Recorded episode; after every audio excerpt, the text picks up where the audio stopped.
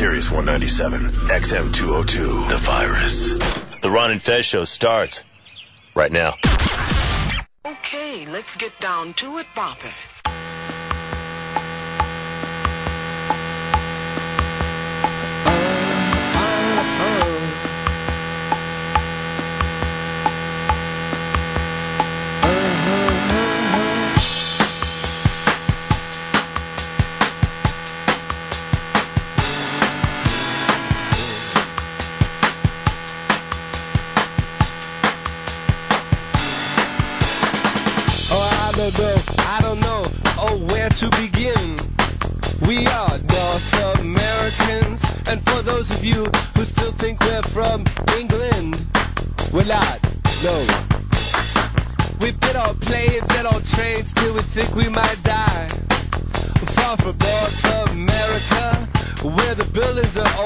And you might have lots of mimes.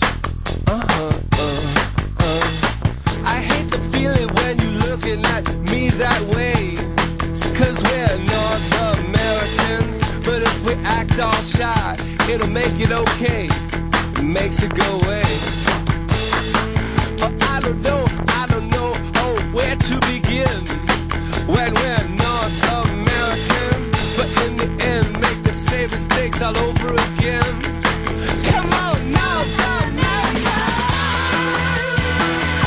Uh, buddies. It's the Ron and Fez show. And since uh, you never know who's going to be on the uh, floor here at SiriusXM, oh, wow, that went away fast. Um, kind of an in between, right? In between. Forgot this mic is. Yes, that mic is fucking destroyed. Um, so Vera Farmiga in the uh, building, coming in, in here in just a couple minutes. Uh, you know her from The Departed. Uh, up in the air. Source Code last week, and the new one with Keanu Reeves uh, is called Henry's Crime. She's doing very, very well for herself. Amazing. She's awesome. And the weird thing is, Hicks, I can't get you in any movie. I, can't get anything going with you. And every time I turn around, she's in another flick. I feel like I'm getting blacklisted here. I don't get it. Um, well, one of the things that I was told that we got to get you an 8x10, that they have no idea what you look like, and there's no resume. Headshots, I guess. Yeah. they're called. Uh, Polo is uh, pushing me very hard about getting a book. Oh. And I go, dude, you have to have a book proposal. And he wrote me back this thing. Here it is. I'd like to write a book. I got a lot of stuff. Just an email? Yeah, that's not the proposal. There's a way of doing things.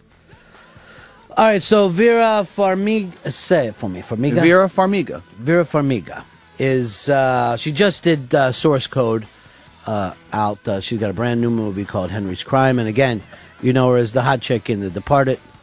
Uh, and then, of course, the hot chicken up in the air.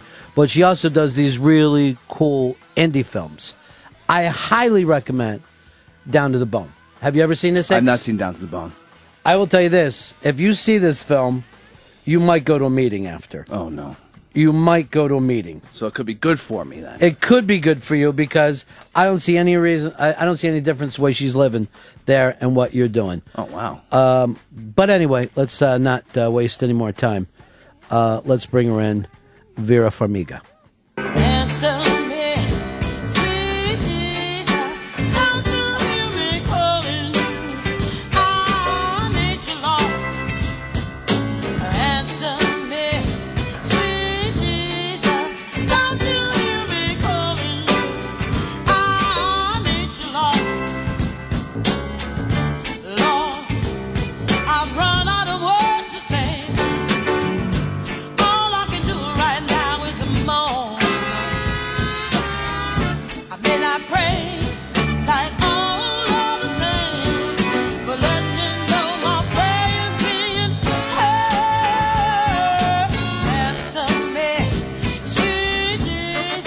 Now, if Sharon Jones is singing, Vera comes walking in because this happens now. A couple movies you've had a Sharon Jones opening Yeah. song. Yeah. Isn't she unbelievable? Unbelievable. Yeah. Unbelievable. It's amazing what actually she does for a film and um, how how music composition um, just makes a film even more full full bodied. Isn't it uh, unbelievable how that can work? And you guys almost in this new film, she was uh, all throughout it. She's is the spirit of the Yeah. film, um, with gravitas, but whimsy and lightheartedness, sexuality, Yeah. sensuality. You know, it, it, it informs it so beautifully. Uh, Henry's Crime, which uh, was this Keanu Reeves a, a piece that he wanted to get on for years, or how did that? he did. It's surprising, isn't it, that um, an uber film star Yeah. like Keanu will take, f- even for someone like that, it will take five years to um, to get it off the ground. To get Isn't it crazy? Yeah. What are, what happens in Hollywood where it's so difficult for people to get the kind of work out that they want to? I'm not sure. Isn't I, it I don't know. I, I, I really don't know. I don't know. Um, economy. It's a, ec- for economic reasons. I think also there's just people used to go to the theater. Right. It used to be a celebration. It used to be a sort of a uh, the equivalent of church. You go in with this massive congregation. You look up, Yeah. upwards, and and and you know, good stories are spiritual. So so, and hardly anybody goes to the theater anymore. And it's like, you know, there's so many different and wonderful ways to other venues like personal devices. I mean, people are watching. The sad thing is, people are watching films on little personal devices. On a little phone and watching it for 15 minutes and coming back to it. And, Yeah, and um, and so you know, selling tickets uh, and film it's harder and harder. And, yeah. and so people are sort of second guessing, second guessing what what sell, you know, how to sell tickets, and But it really is true what you've said, though, that, that it still can happen. That you get into a film and all the other stuff just leaves and you have that experience. And hopefully it's that human experience. Like you said, the spiritual part of it, I think that you're talking about, is just a connectiveness that you can look at a film and go, yes, this is kind of life affirming. I know this or I've learned something from these characters. I can take it back out. yeah, Uh, yeah. And the, the the wild thing for me is looking at your career. You could have, I think, taken your career and put it back in the '70s. You're grabbing at movies, the way some of my favorite actors from the, you know from the '70s have done. I don't know how you're able to pull it off in this environment. That's nice, Ron. Yeah. That's a nice way to think. I um, hmm. God, those are the films I watch too. Yeah. you know, and uh, I I'm an Academy member now, and they send me films, and I wouldn't be wa- I wouldn't necessarily. I, I I always opt to watch those films. Yeah. You know, if I'm if I'm taking time to from my busy schedule to watch a film, it's usually a film from from that time. And those were character driven pieces. Those were those were not formulaic. Those were inventive and uh, unique and and films that also I think where the directors really had a chance to be auteurs Right. directors were given full control um, back then of, of of storytelling, and um, and now I, I think it's I think it's different. It's like there's a lot of cooks in the kitchen. Well, what's kind of interesting is when you go back and read about that, they kind of got full control because the studios didn't know what to do anymore. The, the studio system was kind of broken, and maybe that's happening again. Maybe things have to break down before some grass grows up in between the parts, you know. But what I, what I love that there are certain people, and you just um, you know mentioned the fact that you guys got this film off.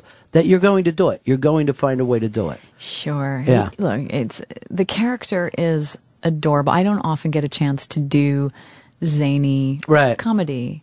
Um, it's it's good shtick, but but um, and I'm a hopeless romantic, and it's Yeah. it's a goofy love story, and um, and I don't often get to, a chance to play neurotic. Right. I oftentimes like play women that have it together, Powerful. or at least appear to have it together. Yeah. and uh, and I loved her neuroses. I love her candor.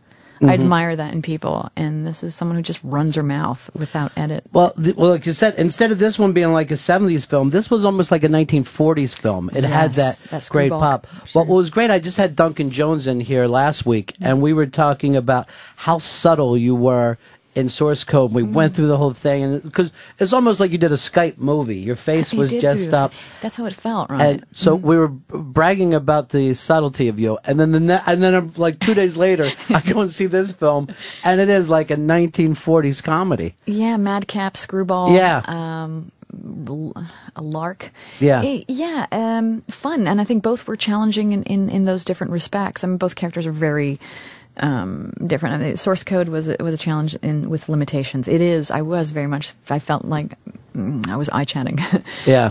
and um, even knowing that the closer I would move in Yeah. to the camera, the more distortion in my face. It's like you, you had to. Um, it was all just pretty much here. It was like an ocular Right. standoff, and and um, and and those limitations were challenging for an actor. And, and usually, when you're you've got your hands tied, you find other ways of maneuvering. But that but that was what was most exciting. Yeah. The limitations were actually most exciting f- to me about about that role. And and with her, she's all over the place. Um, and um, and large. She's bold. She's a diva. You're right. So But unhappiness, the funny thing is, is it's a comedy where just about every character enters unhappy. You know, th- there's a, and Buffalo's like the perfect backdrop, you know, because there's this light depression to every single character. Every character is looking for something. And uh, it becomes this perfect storm at this theater, which is great. It does. All these characters end up ig- igniting each other. I mean, we all know what it's like to just get caught up in a rut of stagnancy, and Mm-hmm. it usually takes, you know, if you can't kick jumpstart yourself, it, it takes an- another human being or Right. or the notion of love to uh, to open you up again. And um, I think it it, it is a, a story about not dilly dallying, but fulfilling your personal hopes and dreams, and knowing what they are. Because Henry's crime is not knowing. Right. Not That actually his having- crime. Yeah. almost of being the nice guy, almost being the guy. You know, I think it's almost like you can take Zen too far, where you just let it, th- so you're no longer even part of it anymore. Um, how do you pick a, a film though for you? Because it seems like you're doing such a terrific job at it, but is it nerve wracking? Do you? Is it based on the script, the director? Who are you picking for? It's always something different. It's Yeah. always this. I just want to be surprised. Yeah. I really just want to be touched and um, excited. I mean, I'm, I'm, I'm a mom and, and a wife, and you know, if I'm going to take time away from my five month old and my two year old, then it's got to be worthwhile, and uh, it's got to be fortified with vitamins and minerals, and uh, you know, and and and. Uh, just look for relevant things, or just things that honestly, I mean, Henry's crime was was just. It depends. It it depends. Sometimes it's a collaborator. Sometimes it's a story. Sometimes it's just the character. Sometimes it's a it's a trip to South Africa. yeah, every once in a while. But there's usually yeah, and and you know, and, and keeping the kids in diapers, you know. Right. Um, so it But is a different thing. Even when you pick a Hollywood film, it seems to be the cool one, though. It seems to be the one that's a little different. Um, I, I try to make them different. Yeah. uh, oftentimes I am frustrated. with I mean, the I look. I think good stories are good stories. They're they're, they're found in the independent world. They're found in um, in big studio pictures. Um, but I, I feel like I work work harder to to nuance a character in uh, in big budget films. Maybe it's just the luck of my draw. It, yeah, it's tougher to pull off for you then, the bigger it gets. Mm-hmm. Yeah. Mm-hmm. you um, got to work harder to dimensionalize. I find. To me, the in, in terms of showing recovery and a junkie film down to the bone is the film of all mm-hmm. time for me. and I've You're talked to a lot of other people about that before in the rooms, and there is something so different about that. The fact that it's that it, it shows it closer to the, to reality than anything I've ever seen before. a story about addiction and, Yeah. and recovery, grappling with one's addiction. Um, a film by Deborah Granik. She gave me my first opportunity to to um, uh, to carry a film. Mm-hmm. Uh, if it wasn't for Sundance showcasing our work, I wouldn't be here talking. Is talking that to right? You. Yeah, and that film has been my calling card. Um, and and that's a that's a couple. I mean, and Deborah, look, Deborah served as my uh, Deborah Granik, who also directed Winter's Bone most recently. I think she's Mm-hmm. Brilliant. better known for because it received attention. It was Down to the Bone is is something that I felt there was a lot of accolades and critical acclaim, but it didn't. Um, it hardly went beyond festival venues, and that's a film that I wish Yeah. more people would go and see. Um, particularly because it is such a stark and real portrayal of, of, of addiction and um, and I think for Deborah too as a filmmaker I think she's really um, so 70s Right, exactly. Well, that's As what I think. If if the studios would have gotten involved with a film like that, they would have needed something bigger to happen. Mm-hmm. Where in real life, it's just that kind of grind Mm-hmm. that actually happens once you start to slide into that. Yeah. Um, and it's it's a stunning thing to watch. It- It's to me, it almost should be a film that they should have high school kids to watch instead of the strange, you know, stories that they'll tell you of how your life. Just show that slow grind down. Yeah, because this doesn't. There's nothing glamorous about it. No. it doesn't. Um, yeah, it is. It's a very stark portrayal. Yeah. Um, I think it could be used as a as a teaching tool. You're right. It's uh, there's so many things. Now, when we're talking about okay, you kind of stay away from Hollywood films. You've also worked with the biggest movie stars. I don't in the world. necessarily stay away from Hollywood films. I think Yeah. the films that come at me are are, are more independent voices. Yeah, I, I, I actually take most of what is presented to me. is that right? Yeah, it's not it's not like I have a you know thousands of scripts to, to choose from. People, I don't think films choose me. I do I do take most of what I'm offering. and it just so happens to be I think what you attract, and the kinds of filmmakers you attract, and and the kinds of stories that it's like magnets. That's really, really interesting because Yeah. I would have had no idea because it seems like to me that you are. I mean, I imagine that your agent almost be, be like, now I've got to resell her every single time because these characters don't match up as much. And you also do seem to work with really strong directors. You work Mm. with directors who are able to get their thumbprint on it. Um, and you're directing a film now. I did uh, called Higher Ground. And it's a really pricky, prickly subject matter of faith, I think, which everyone can um, has. It's, it's a subjective Right. uh, thing, and people will. People have very strong opinions and feelings associated with the notion of faith. Uh, my film is about um, doubt, the idea of doubt within faith. Um, it's it's something that no matter what your religion, our, our film takes place in the in the Christian community, but uh, no matter what your faith or spiritual tenets or philosophy on life, at some point, as a human being, you have probably um, Yeah. grown disillu- disillusioned with with the way of thinking, and, and you question things, and, and it's it's just it's a part of um, it's doubt is a part of faith. If it wasn't, you'd have to rip out uh, many pages of most spiritual manuals. Sure. And I think it's because it is something universal that everyone struggles with. I and, and I have in my own life, um, c- and wanting to come from a genuine place, a real place. Um, it's it's a topic that I'm, I'm fascinated by, and and, and relig- religion, faith, and spirituality is not often explored. It, it is in okay. It is as a backdrop to horror films.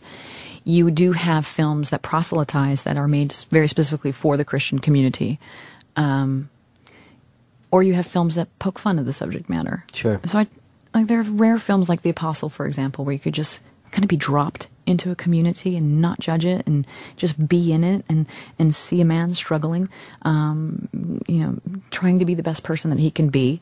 And and I th- hopefully I, I think I've achieved that with with higher ground but but it is examining sort of a, a woman.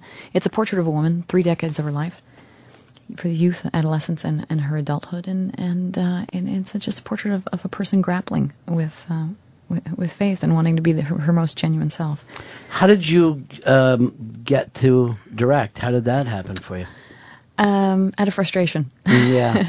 I um, I was attached to the script for for three years and developed it um, with the, uh, with the, the original writer and who was going to direct it, a man gentleman named Tim Metcalfe. And uh, as I developed over the course of three years, my my I imagine just my my sensibilities and my sense of humor uh, became part of it, and because and I wanted to look at it with with um, lightness, and there was a lot of humor in the film, and it's it's very tricky, and we're not laughing at these characters, but we're la- we're laughing with them.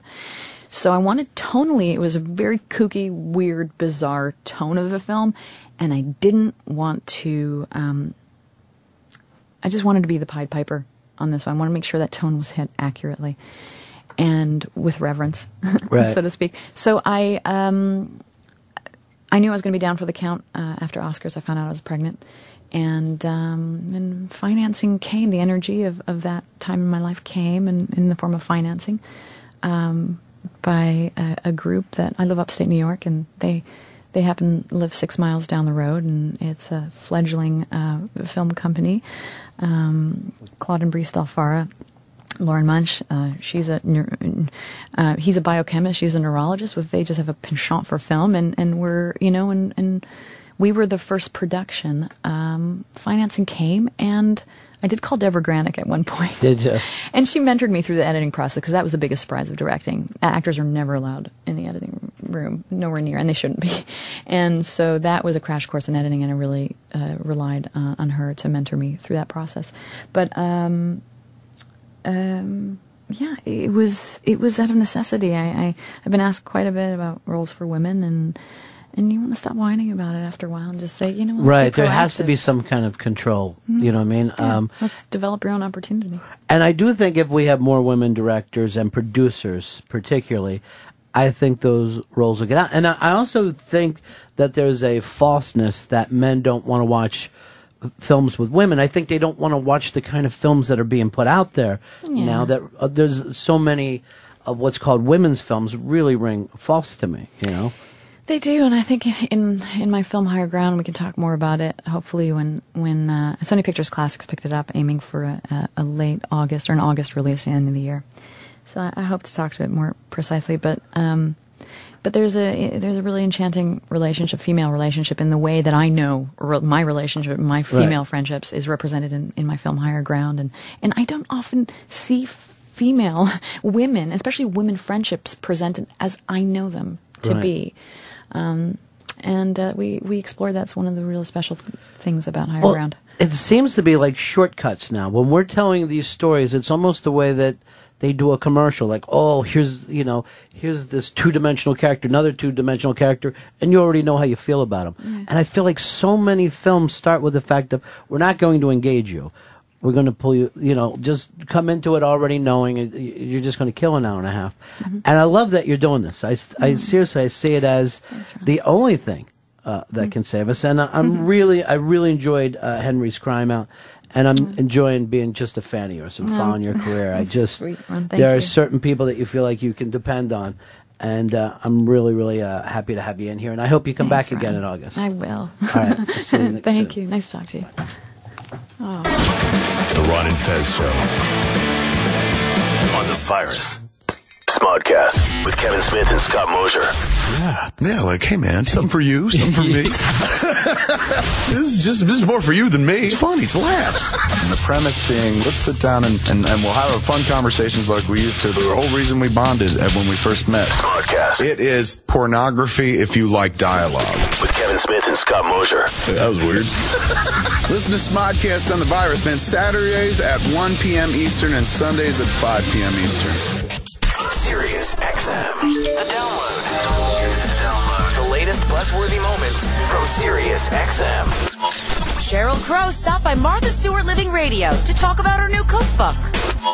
Duran Duran took questions from an audience of fans on The Pulse. And Hollywood legend Debbie Reynolds shared memories of a lifelong friend, Elizabeth Taylor, with OutQ's Larry Flick.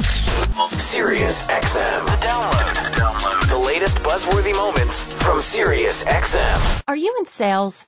Or do you own your own business? If so, I want you to think of a number. Think of the amount of money you'd like to make this year. Do you have it? Okay. So what's stopping you? It's not your drive. It's not your skills.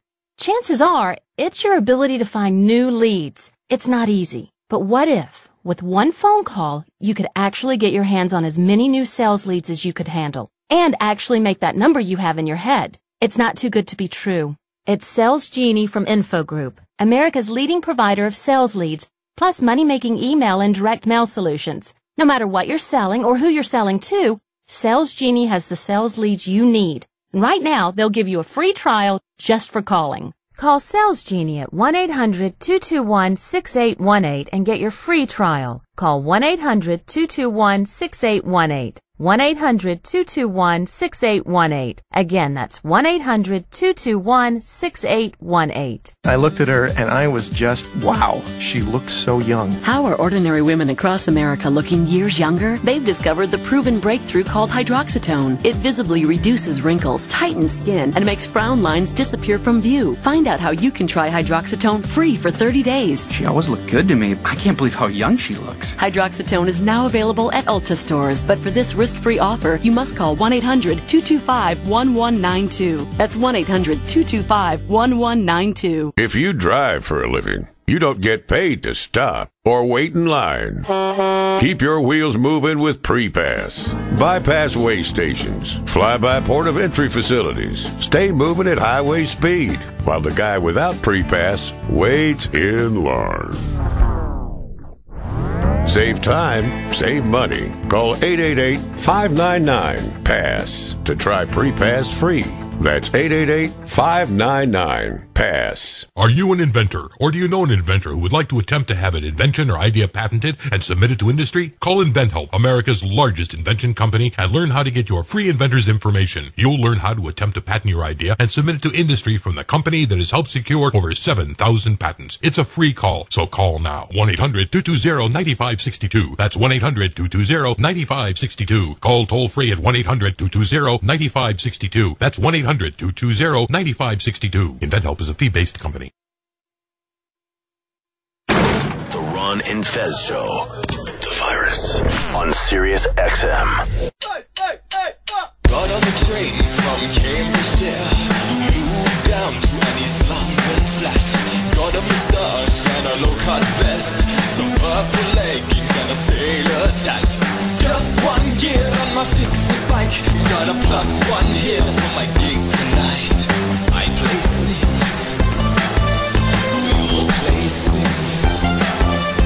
2020 vision, just a pair of empty frames. Dressing like a nut, although I never got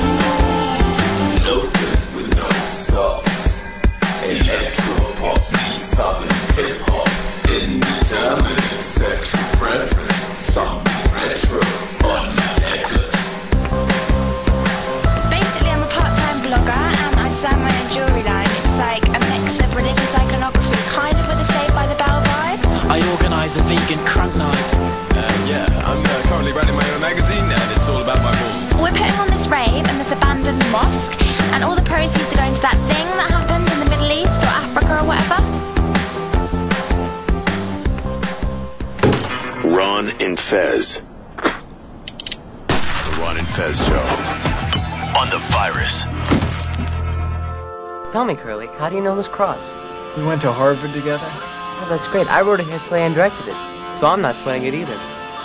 Can we get a check then?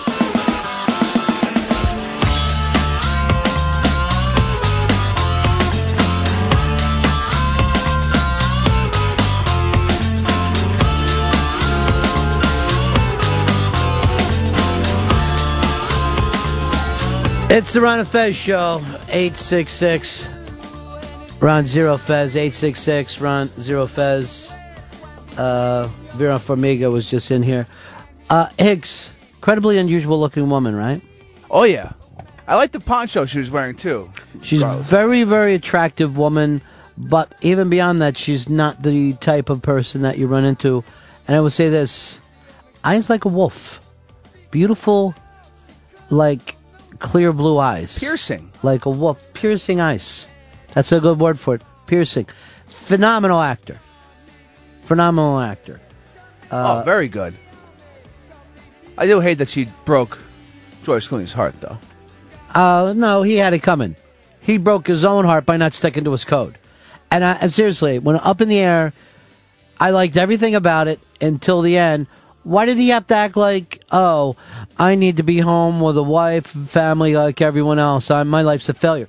No, it isn't. There's all kinds of different lives to live. I got really mad that you had to give it back to the American public that there's only one life to live. I thought his fucking philosophy was interesting in that. It's not going to be for everyone. No, but hey, he was having a great time up until meeting that woman. But the whole empty your backpack thing of just have less and less and less, you know, the fact that he didn't have a house and a car and he was just driving around, I thought that was all great. The fact that, you know what, it is great for some people to be together forever. Uh, some people, they're supposed to have a continuum of fucking relationships. So what? Why is one terrific and the other one shit? I think there's a falseness that we do sometimes.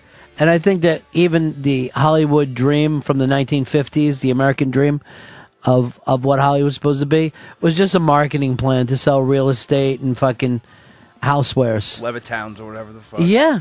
Yeah. it just so happened that the thing that they were selling uh, happened to be the perfect life for everyone. Wow, how'd they come up with that? Yeah. I think some guys are supposed to fucking get on a horse and ride off by themselves. So what?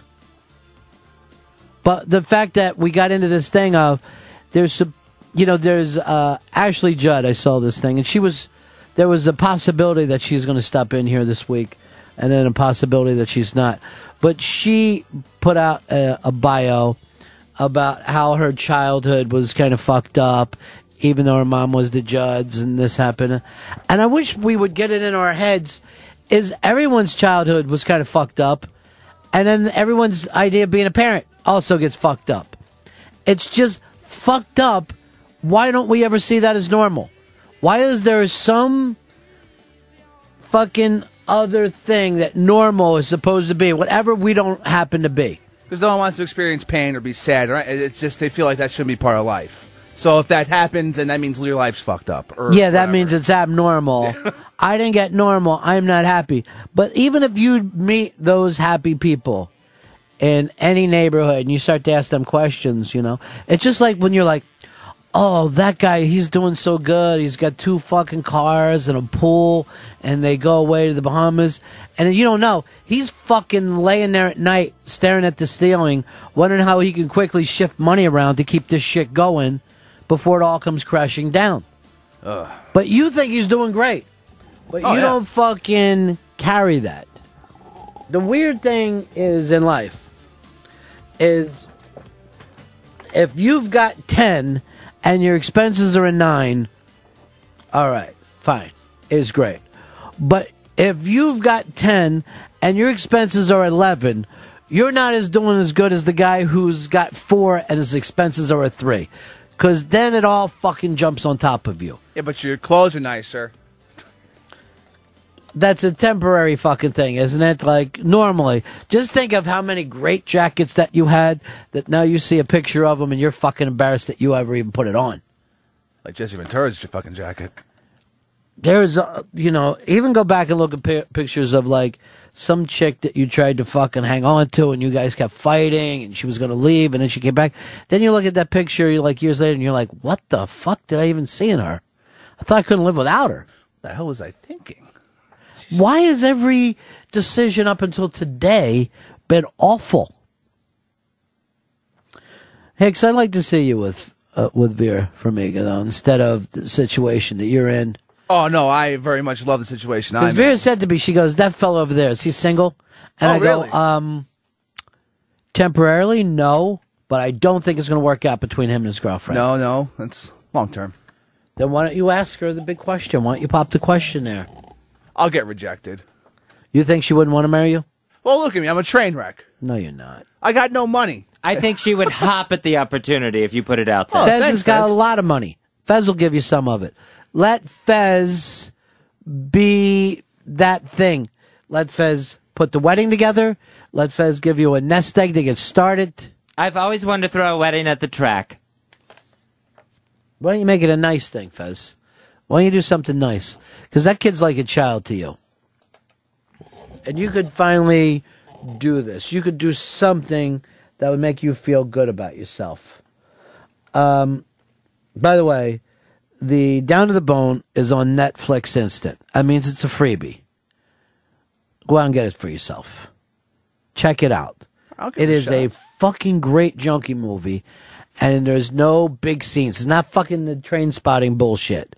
It's not the romanticizing dope bullshit that you get out of every other junkie movie. No babies on the ceiling or anything? No, none of that. You don't get the fucking. Is there any Iggy Pop in it at all? Great, or- no, no, no glamour, no fucking heroin porn. Um, Scott, Charlotte, you're on my fez. Hey, Ronnie, it's uh, got a heat spot for you. Um, All right. Uh, 17 years ago today, Kurt Cobain decided to blow his head off. unbelievable. 17 years. That was a fast seventeen. yeah, you telling me. Thanks, Ronnie. Have a good one. Um, now, my prediction is if Kurt Cobain would have lived, he would be making the ukulele fucking album. All sober and shit, just fucking making weird music. Did you did you love Cobain? Hicks, was that your guy? Yeah, His Cobain. kid? Cobain was the man. Nirvana was the, like right there. It was right there that time when I was whatever, like ten years old or 11, 8 years old, something like that. Nirvana was blowing up. No, MTV when, was huge. when you were a little kid, you were like, Nirvana's so fucking cool. oh hell yeah! Nirvana was your Beatles. Basically, I mean, shit. They were the Beatles of your Beatleness. Yep. And- the early nineties. When Kurt Cobain died, your mom came, you were playing with your GI Joes, Uh-huh. And your mom had to come in and break the news to you. It was a sad day, Ron. It's like, oh, Kurt's dead. Uh, Jay, you're on Ron Fez. Jay, we got you. Yeah. What up? Hey, uh, they can uh, name uh, Hicks can marry that broad, and uh, old Fez can, you know, build a big dash for him, and they can name their first kid after Fez's daddy. Dick Stanley. Dick Hicks. Would you like that, Fez? That Did would- anyone ever name a grandson after your father? No. Oh, Nope, we didn't get one. What Wow. a disappointment! Holy shit! What a disappointment! What the fuck? It's never happened. What a disappointment! God damn it! And now your brother got fixed, right? Right, yeah, so there's no more there. Well, there's not going to be any more anyway. What are you talking about? Well, Corky and I are not going to have children. Well, you can't together. You got to go find yourself a couple ladies, not just keep butt fucking brother butt fuck time. No, there, there's no babies out of the ass. There isn't on an ass baby. Um, here's uh, Shane. You're on Ron Fez. Hey, Ronnie B. Yeah. Hey, listen, uh, that guy that does your opening act there, that, uh, what's his name, Sam? Yes, my opener. Yeah. Yeah. When, when, are, when is Sam going to open up the line so that on the Ron and Fez pregame show, we can actually call in? You know, not everything has to be about you, Shane. That's just a little pull back of the curtain. Uh, Opie was with him, I think, for the first 15 minutes. I was with him for the last 15 minutes. And there is a, there's a giving back here at the station that doesn't exist anywhere else. There's my good friend Laura. Look at her. Look at Laura in the shades. Fan. Oh, oh, come on in. Come on in and tell me. I am going to kill that son of a bitch. What did you say to him? Shut up. I am going to kill him, Laura. No, it wasn't what him. are you doing it with wasn't a black anybody. eye? Don't you hide this. You know what? Do you know how many people have been like, your boyfriend beats you? But th- obviously that's not what happened. It is uh, obviously exactly what happened. What happened, Laura? You just fall down again? I fell down some stairs. I actually fell up some stairs and I pushed up some stairs. No. Everyone's being so mean to me as if I'm not in enough pain already. Okay, you know what? Then let me jump into the fake world and we'll cover it up and act like it never happened. but it did happen, Laura. It did happen. It did. You're a good person, and this wasn't your fault. and just because you let him down is no reason for him to hit you. That's Were mean. you hitting the bottle again? No. You know what happened? I was wearing Doc Martens boots, which Mm. have this weird wide sole, and I was just like trotting up the stairs and the sole caught on the lip of the step and there was there happened to be a steel pipe across the the wall that slammed into my face and it was so scary and it hurts and I feel like I got run over by a truck. Let- I'm actually going home sick. I'm on my way. I've Can got I to send an email to my boss and I'm going There- home sick. There's such a thing as a black eye, but you have a black side of your face. I know because it hit my cheekbone. Oh cheekbone. my oh. God. What? Did you go to the doctor? Is anything broken? I didn't go to the doctor, but nothing's broken. Just I'm your okay. spirit. Just my spirit. And it doesn't help when everybody's saying mean things about my boyfriend. Your boyfriend is a crazy person. He wasn't even home when it happened. Okay, But you I'll know tell what? Then you, we can't have a case against them. If you're going to do this, we can't keep you safe. I just never understand Doc Martens in the city. You're not hiking; it's a city. Doc Martens aren't for hiking. When did they They're ever? like a work boot, aren't they? Nah, they're they're stylish, you know. Punk rock. I mean, this is Fez. This thing that you're talking about now is 30 years old. This. what are you kids doing? I just doing? don't get it. Actually, it's 35 years old. We're CBGBs when Doc Martens first came out. All right, so you you don't want to press charges. You're a good person, seriously. You know what? My boyfriend is such a huge fan of yours, and he's been begging me to meet you. Like he's he's going out and like checking out cigars. He knows that you gave cigars up for Lent, and he's like, "I'm going to get Ron some cigars." That's and now nice. he's going to be pissed at you. No, look, look. Here's the thing. He got to be doing something right because you're still covering for him. and seriously, I like enabling women best of all. They're the best. That's mean. It isn't mean, honey. I'm in a lot of pain, Ron. I know you are. Physical, spiritual, mental. Physical mostly. You know what surprised me the most is how exhausted I feel. I didn't think that it would make me tired. You know what I mean? Like it didn't take a lot of effort on my part to fall on the stairs. When Lent is over, we're going to go to that cigar bar, right? Yeah. Can I bring Vera Farmiga with me? If she if she says you can, that's she- up to her. She, but do me a favor. Could you two not put on the drama act of yelling and pushing and whatever's happening there? I, I think that's fair to say. Because I get really, you know, nervous about some things. All right, some listeners are concerned. Laura, of course, is our best friend in the whole world in the booking department, talent department here. She does great work. She comes in. Now she has to interact with the biggest stars in the world. Yeah, I have to. and to come in freshly beaten is not good. 866 Ron Zero Fez. 866 Ron Zero Fez. Dan, Albany, you're on Ron Fez. Yeah, Ronnie. It sounds like she's leaving early so she can get that house clean this time. What? It's like you got, like maybe the house was dirty. That's what's Oh, happening. got it. Yeah. Um, Do yourself a favor, and if you're going to read the USA Today before him, iron it before he gets back there. Make sure that thing is perfect. You guys are being mean. Would you ever leave him, or are you too afraid? I'm on your side. Do you want to do a signal where you wink?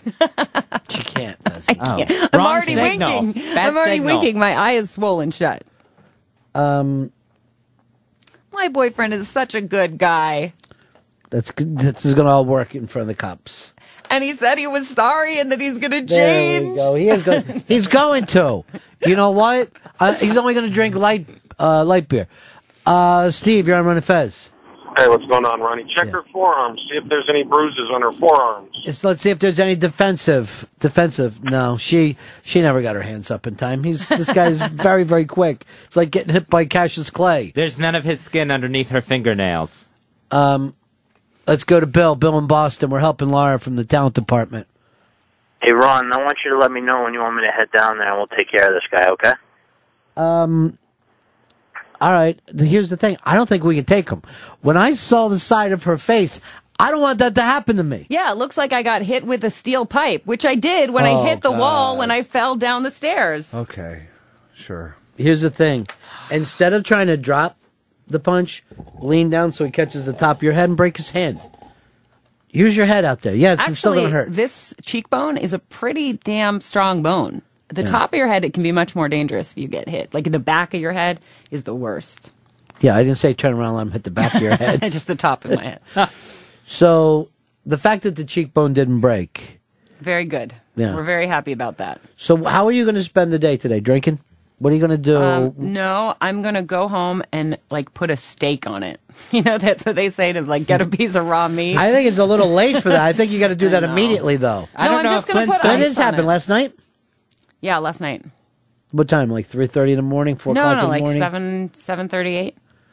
So when he got home, you you were by yourself when this happened. or was he yeah, with- I was with the dog, which is why I couldn't catch myself. Oh, and I and this is the silliest part of the whole thing is that I have an elevator in the building, but I was like, I'll just get a little extra exercise. How many floors up you? Four. So I just was trotting up the stairs and um and I really thought that I might be in serious trouble. I called my boyfriend and because I knew he had the doorman's phone number in his phone, I was like, Jamie, call Andrew. I'm in the stairwell. I don't know if I can move. Oh, Tell him to God. come find me.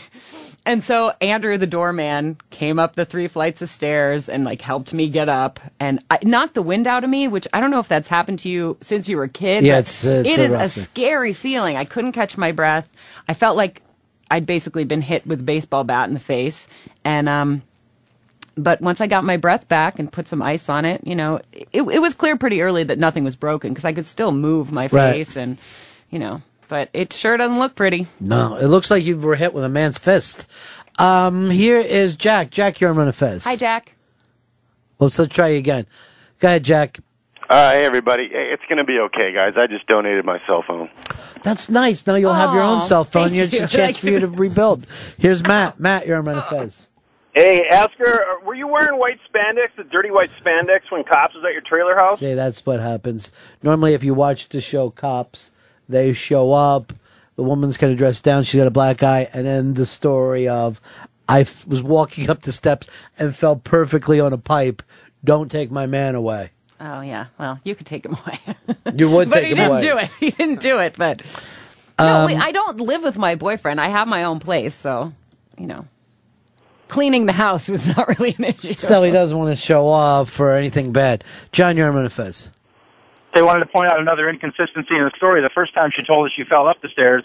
Now she's saying she fell down the stairs. I What- fell what's up story? the stairs. He fell up the downstairs. But then you just said you fell down. What's the I story? fell down on the stairs, but I oh, was going up the stairs. He's doing the a good cop, bad cop on you. Don't let that happen. I mean, whatever. You guys know, are I- being so mean. Not at all. We can actually take you to a safe place. okay, can you just get me some ice? Yeah. Do you really need ice? I'm going home. Like I was on my way out the door to go home to lie down and put some ice on it. I have an out of office email that says I'm out sick today because right. I came in this morning and I just couldn't handle it. I'm in too much pain. Who saw this? Which one of your bosses saw this? Uh, neither one. I just went to see them and I've been wearing shades all day. So Everyone's like, "Oh, fir- you think you're so cool?" Yeah, we're the first. Here, put the shades on. I just want to say something. You can still see it underneath the shades. That's how bad it is. Well, yeah, I Oh. know. I know. You can see it to the side. Oh God. Not so much here or here, but right here, about yeah, here. right in here. And it's just getting worse too. It's much more swollen than it was last night. It's black and blue, and it's going to turn yellow. It's going to be gross. I am going to be ugly. I do not want to be ugly, you guys. No one's going to love me anymore. Oh god. It's awful. It's real. You. let me tell you something. And I don't want you to take this the wrong way. You are completely unlovable right now. Not with with, with Oh, that yeah. eye. Yeah. You. ca- Uh, I Mike. know I am. That's why on I don't even want to be seen. Yeah. Go ahead, Mike. She only had the black eye. Whew. I thought she was with a black guy. All right. See, that's the thing. And like you, you're from San Francisco, right? You hate any kind of racism. I'm the same. Well, who says I'm not with a black guy? Hey, Is that why you got hit? No, he's not a black guy. I'm Is just this- saying, why assume that he's not? Why, assume but, that he is? But it almost came across as like black on white crime, which I consider the worst kind of crime. Got well, the the wall that I landed on was black. It's a hate your success crime. um, Lois, you're on Ron and Fez. Hey, what's up, guys? Um, I just have some advice for Laura. Okay. I think that uh, when your boyfriend's sleeping, I think you need to get a hold of some matches and some gasoline, light that motherfucker up, and just run. Farrah Fawcett, that son of a bitch. Um, I will tell you that when I called him and told him that I fell down, he dropped what he was doing and rushed over to take care of me. So Uh, Greg, you're on Ron and Fez. That's uh, cover up everything. Uh, Greg, you're on Ron and Fez. Ron, am I the only one getting turned on by this story? No, it works. It works for guys. And it's Hey, sad. whatever, whatever turned you on, man. It's sad, but it is true. Um, let's go over and and let's talk to this gentleman. This is Thomas and wants to help out. Thomas, help out Laura, if you will. Yeah, uh, my advice is to get a hot plate or maybe a heat lamp. You need to keep his dinner warm for him, for Christ's sake. I'll keep that in mind, you jerk. No, you guys don't live together, huh? No, I mean, you know, we stay with each other a fair amount of the time, but officially we have separate Wh- places. What are you What are you afraid of? What What's What's the fear of commitment? Oh, it's not that at all. It's just I'm I like to be on my own a lot of the time, you know? I like to have some some space. Mm. Sometimes where you're not getting punched so much. hmm yeah. That's always nice. Just That some speech breathing must have gone you know? over big. um, let's go back to Joe. Joe, you're on Manifest. Hey, buddies. Um, Laura, I just wanted to let you know, with all this heat that's coming down, he'll probably go back to the phone book, so you'll be all right. See ya. The phone book, like the little black book. Is Yeah, no. He would- what you do is take the phone book, roll it up, hit with that, and it doesn't leave the outer bruises. Oh, I thought Since- he meant he was going to go like go call some other girl and get a new girlfriend or No. something. Uh, he hits you with that, knocks you down, but it doesn't leave the outside. It's more internal bruises. Mm-hmm. Same if you put some oranges in a pillow sack and swing them around. It's Is that what you do inside. when you beat women? No, I don't do it for women, but somebody's getting me my money. That's all I'm saying. Somebody's getting me my goddamn money. It hurts to laugh, Ron. It hurts to laugh. Here's Steve. Steve, you're on Ron and Fez. Hey, I don't know who's a more uh, annoying guest, uh, Crazed or this bitch here. Where does that come from, Steve? I'll, I was seriously. You'll be the second black guy today. Uh, Anthony, you're on the Ron and Fez show.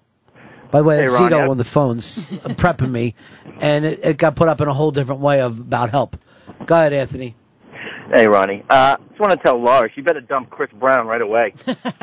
You shouldn't be with him anymore. But this song is so romantic. A guy who could write this song could Yeah. never hurt anyone. Don't you? Aren't you glad when you hear stuff like this? You don't have to book any of the musical guests.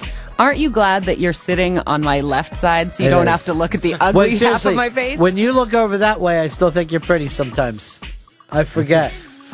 like a girl Harvey Dent. What's that mean, Fez?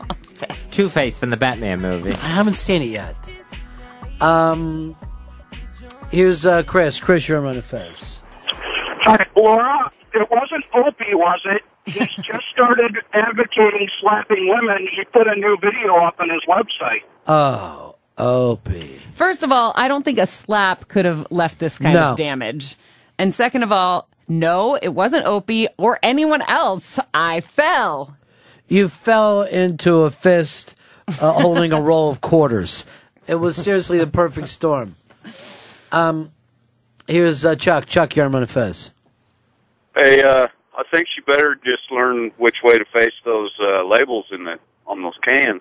Boy, not everybody remembers a Julia Roberts movie from, I don't know, 91, 92? I mean, that one was way back there. But she had to point all the labels in What the same direction. What movie was direction. it? It was, you know, one of those movies where everything's terrible and in the end she kills them. Um, and I can't think of the name of it right now. Is Julia Roberts The Good Wife? Maybe something along those lines. No, that's a TV show. Mm, Maybe I'm wrong then. The Good Something. You know what? My eye is getting puffier and more painful by the minute. Can I just thank you for your support and say goodbye? Do you see how many calls I have? No, I don't I could see that. it. Oh, that's right. You oh, I guess see. yeah, I can see it right. You, here. Eh, we Oh, yeah, all these people, three hours. all these people want to call up and be mean to me. Where's the support? No, who's This- sending me flowers and chocolates? And who, where's my ice pack? Do you realize that if I sent you flowers and chocolates, what would happen to you tonight when those flowers and chocolates? What did you do? What is this? No, you know what? If they were from you, my boyfriend would be so excited because he really has loved you for a Aw, long time. that's so He's nice from Florida, so he grew FLA? up What part of Florida? you. Uh, Fort Lauderdale. Oh, so he grew that. up listening to you, and if I got flowers from you, he would be like, "This is so cool. Save That's the really card." nice. That's really nice. All right. Well, I'm going to let you go then. Thank you. and I'll talk to these people without you, and it'll all go down and I'll Well, save then I'll have me- to go like, save me the- Fez, are you still upset about anything? And we're back into that bit. Looking at my watch, wondering when Lily's going to be here. This, this is this is something nice you're giving me Who today. is Lily? Lily used to be with the show, and she's stopping back here today. Oh, you fired her? Uh, no, she went on to bigger and better things that got uh, well worse and What's not bigger so than you guys? Well, she got to co-host the show. She got to co-host the show, which is nice. It's Cool. And I always have dreams that anybody who's ever like Chris Stanley, I have a perfect dream for him that Fez will die and that he'll co-host the show with me. So What about Mark Zito? What do you dream of for him? Mark Zito, I dreamed that he'll go back to Rhode Island and just be one of those people. Oh. All right. Well, you got to go. Go home and get your rest. You're already not getting paid for it, I guess, since you sent out these things. It's true. Okay, bye. All right, bye. And that Julia Roberts movie was Sleeping with the Enemy. Sleeping with an enema. Um, Rent it today. Get me big guests. Big guests. Big unmasked guests. Bigger of than course, life. I always do. Can I tell you who my all-time hero is? I'm just going to write it down because I don't want to say it on the air in case we don't get it. But If this, it's Richard Pryor, I probably can't make it happen. no, and I don't want to say in case it doesn't happen. But this is the whole reason that I would get up in the morning as a kid. Okay. The whole reason. Okay. I'll keep it in mind. You already know what it is, right, Fez? I absolutely know. Hmm. All right. Go home. Thanks rest. to all the supportive callers too. People by the love way, you. jerks. People love you. Wow. It was fun to have you stop by today. Well, I'll stop by anytime. Why? Why is it that you only call me in the studio when something's wrong with me? You don't want to talk to me on a normal day. That's when you're at your most interesting. And this is you at your most sympathetic. yeah. Clearly, the sympathy is pouring in. Yeah. It's very, very nice. All right, guys. All right. You Enjoy cost the a lot of of your people a day. lot of great one liners. They're all hurt. Well, take them. They Why, all- why not just go one, two, three, four, five, and take them yeah, but everybody, see, the, what happened then, they're like, I really didn't get the timing that I needed. Go home, rest, Thank you. get in the bathtub, smoke a joint, just a regular Laura day. Okay, just a regular day at home. Will do. Bye-bye. Thanks, Ronnie. There she goes. She's our best friend in the whole world, Fez. The only person here that we ever went out to dinner with from um, Sirius XM. And something awful happened to her eye, and I'm not. You know, to me, if she doesn't want to say, then I'm not going to say. Hey, who knows what happens over there? But when you see her looking like that, you can see that she is obviously distraught, Hicks. Oh yeah. Do you feel like you should be calling some exes and apologizing? What? It's like feelings, right? No, that's not what I'm talking about. Um, look at that one after another. One after another. Uh, we never even got into this Ichiban. Ichiban. Ichiban. And Hicks, I want you and Watley to stare each other in the face, say that you bought into the Butler fucking hype, and then only to sit and watch the championship game as Butler shits all down their legs and then slips and slides in it. It was a shit fest. I bought into the hype. I bought into the hype. There you go. I thought this was the Bulldogs' year. It may have been the worst shooting game in the history of that championship. I mean, it was just ungodly. And it got even to a certain point where you stop looking up at the screen. Like you're like, yeah, I'm kind of watching, but now I got the laptop out and Corner of my eye, I guess. it was just uh, ungodly bad. But here's what I also think happened. And everybody loves this March Madness, but I thought both teams were so exhausted last night. I just thought that they were dead on their feet. It was, it was too much by the end of it. They were both too tired There was some burnout factor going on. because the skills were gone. The skills were gone, and they were throwing themselves into the game, uh, but the skills were gone. Wow, did a lot of people send me the uh, sleeping with the enemy thing? I didn't even notice that. A lot of people emailed that in. Sorry, I never go to the emails. We're not even um, paying attention to a lot of things today. We've got to pick the big, big uh, winner. Um, and you know, give that out today from yesterday's Ray Wagner contest. That's coming up in just a little bit. Fez will reach into it. You've got all the names on slips and going to pull a name out? Got all the names. One lucky winner will pick up the uh, Kevin Smith signed DVD, Jay and Silent Bob Strike Back. That's a great price. It really is a great price. Uh, Patrick, you're on Fez. Hey, buddies. Um, yeah, I actually grew up in Indianapolis. Um, I live in Boston now, but growing up, everybody in Indiana is a huge Indiana University basketball fan. Nobody gave a shit about Butler at all. Mm-hmm. And so now, like, they kind of get good, and everybody, all of a sudden, everybody's like, oh, we're the biggest Butler fans, you know? And it's like, well, if you're the biggest fan in the world, like, where were you, you know, when they sucked? Well, why would why would anybody want to watch a team that sucked? There was no reason, let's say, in- for the fact of Hicks and Fez, they didn't was- care until it was Cinderella. Nobody wants ugly Cinderella. Hell no. I'm just saying it's just total bandwagon, you know, total case of bandwagon. But why is bandwagon such a horrible thing? I'm going to put that out there to people. When people are like, "Well, why are you so into the page?" Why would you follow a shitty fucking team? Whatley grew up in Tampa. When the Bucs are winning, he's a fan. When the Bucs aren't winning, he does other things. This is the way he was raised. Now, does that make him a bad fan? Possibly, but doesn't have anything to do with his life. He's living the life he wants to live. Here's Paul Yarman of Fez. How's it going, buddies? Yeah. Hey, uh, big Ichiban story out of Europe. The Champions League quarterfinals start today. Oh, is that right? Now, who's all in it? Uh, you got Real Madrid against, uh, I think, uh, Schalke from Germany. then you got Inter Milan today. And then tomorrow you have the big Chelsea Man U game. All right. I will be keeping an eye on that. Make sure every one of those games I have playing in front of me, Hicks. Every single one of them. Uh, Ken, Ken, you're on the Ron and Fez show. Ronnie, what up, my man? Hey, dude. I got an Ichiban for you, bro. The fat actress, Kirstie Alley, Dances with the Stars, crumpled the little dude she danced with last night. Dropped him out. What are you talking about? I have no idea. I don't. I haven't seen the show. They were dancing on the show last night, and he they did a move, and her fat ass knocked him down.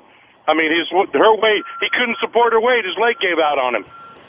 Um, I saw this. I think it was a fake fall down. I'm sure it's YouTube by now. I'm sure it's YouTube. Go ahead, Fuzzy. So it, it was right at the beginning of the dance. He was, uh, her partner was kind of doing a lift and carrying her across the stage. And like the guy said, his leg went out from underneath of him. They hit the floor. It was such a gentle fall. I think it was a sympathy move of here's Kirstie Alley doing something very brave, going out there where she's not in dancing shape. And it's uh, here's a chance to get some sympathy. They got up, they finished the dance, but I thought the acting on his part was really bad as well.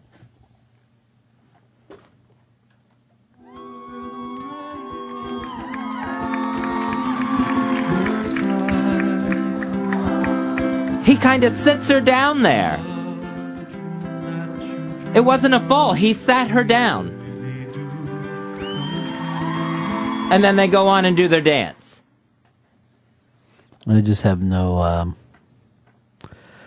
I have no fucking thought about it whatsoever. Uh, Charlie, you're on Ron and Fez. Ronnie, the reason people hate bandwagon jumpers is when your team's one and fifteen, you can go see the game. You, you know, you enjoy your team. But when you know your team wins, you can't. You know, corporate takes over. You can't see your team, so you hate the bandwagon jumpers. Well, why didn't you get tickets when you could? You could have, if you're a Lions fan, you'd be able to get the, um, the the fucking season tickets. Not everybody can get season tickets. Not people just want to go to one game a year. Okay, so you get to see your one game a year. So you think a fan is somebody who sees one game a year? I know. All I'm saying is a fan does what he can. I'm just saying that the reason people hate bandwagon jumpers is they take the seats that the hardcore fans can't afford. All right, I got you there. I understand what you're talking about. Although the corporate seats, they sell those tickets out no matter what the fuck is happening for some goddamn reason. Um, Like scalpers, basically. They buy me if no one's going. uh, Bob, Bob, you're on Fez. Hey Ron, I don't think you're too far off, man. I'm a I'm a lifelong Pirates fan. They haven't had a winning season in 19 years, and here I am excited like a fucking idiot that they're three and one when I know what the end result's going to be. And I've contemplated switching teams for past 10 years. It's just not worth it part of the time. So you're a baseball fan. You love the game. You're happy this time of year baseball is back, but your team, by not being into it, hurts you. And you got a you got a nice little park there. You get to see all the other teams come into town. It's not so awful, right? Yeah, I got tickets are easy to come by. They're always doing promotions, Mhm. fireworks night, bringing free concerts in. But it's just heartbreaking when you're a true fan and you're just looking at your record. You got 30 wins at the end of the year again, and I it just right now I got sub- subscribed to the major league package, and I'm excited because we're three and one playing the Cardinals tonight. But I know two two weeks from now we're going to be three and twelve. Now, It's going to be over. why don't you look across the state over there to Philadelphia? Uh, organizations that seems to care about their fans, trying to make moves to bring in new players. Maybe it's time for you to keep that P, but just put a little baseball in, in it and say to myself, I want to be a Phillies fan. I'd love to have that rotation. I'd Yeah. love to have it. See what happens. Um, it, it's the interesting thing in Philadelphia. Now I grew up, all the teams were awful. People would still show up, but then they would boo that team and boo their own team relentlessly. Now some people say, "Oh, that's not a good fan. You're still there. You still care about your team. You're not doing the Whatley thing of, oh, I'll sell my tickets." Showing up. You're showing up, but then you're saying we disapprove on how you're acting. Now the the weird thing is people would always rank the Philadelphia fan as being the worst fan of baseball or football, basketball, or hockey because they have a tendency not to put up with shit. I don't care who knows it. Now, Fez, do you can still consider that a good fan? Uh, yeah, I consider that they're involved. Yes. So you love the fans of the Ron and Fez show that go, Fez, you should be working harder. You should be doing more stuff. Those are your favorite fans. They're not my favorite fans, but they're involved. They're fr- uh, they're frustrating, and a lot of times I get upset about it. But they're involved. I am very shocked about this. I'm very shocked. Fez, Fez shocked me with that one, Hicks. I did not think that he thought of those as involved people. I thought, you know, they were just, you know, they're haters. Yeah, I thought they were just the haters. That's why you won't read the Twitter page. That's why you won't show up at, uh, well, we blew off ronfez.net. It was all back on you saying we shouldn't have anything to do with these people. Haters be hating. But now you're saying they're involved. Well, the, the people that call are involved. The people that just go on a message board and troll around, no, they're just negative people. All right, now I can't tell the difference. It's the same exact thing. So you like bad callers. All right, uh, it's time for Fez's True Bad Caller fans. 866 Ron Zero Fez. 866 Ron Zero Fez. I'm learning new things every day, Chris Stanley. This is a new one to me, too. So the trolls are, are not good, but the Writing, callers. writing and saying bad things is bad. But you're saying that you see the trolls almost as pussies. They're pussies because they won't confront you. Absolutely. All right, this is stunning to me. So anyone who writes anything bad on a message board or a, I guess a Twitter account, pussy. Right, yeah. If you call, then you're a fan of the person. All right. Uh, th- those people you admire. Um, here's, uh, oh, it's our good buddy Dr. X in Mexico. It's been a long time. I'll tell you what, baby. I, I'm a Cubs fan. I've been a Cubs fan all my life. I'm still a Cubs fan no matter how many times they break my heart. I'm a fan of the team, Ronnie. I'm a fan of the Cubs, not necessarily the assholes on it. I don't know if I can explain that or that makes any sense, but you know, you you you love the team, you you love what they do, what they stand for. But Jesus Christ, this lineup we got just breaks your fucking heart already. Punch it out.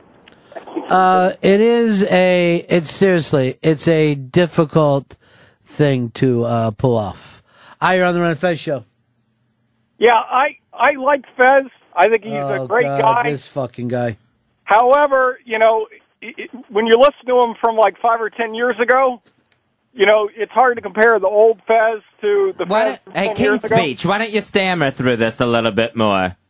No, I'm just telling it like it is. That's what you wanted to hear. I, I'm sorry that your father passed away, but I think that in the long run, we all deal with death. And Thank so- you. That, uh, brilliant theory there. That eventually everyone is going to die on us. Thank Hey, you for I'm your brilliant theory. Tomorrow, these things happen. We can only hope. Well, hey, I appreciate your uh, your your concern for me. There, I really do. I, I think I've changed my mind on this. In what way? Uh, no, this isn't a good fan. No, this is not a fan at all. So the I, ch- I completely. Ch- it took one call to change my mind. and that's a guy that's kind of been banned for a while. Yeah, yeah, he's just an idiot. He just wants to call up and try to stammer and get me upset. You're right. That's not a fan. All right, so the Philadelphia fans who show up and boo, they're the worst kind of fan. That's they're not putting anything positive into the team. So, what is a better way to be? To be like a Bucs fan, where if the team's losing, you just don't show up.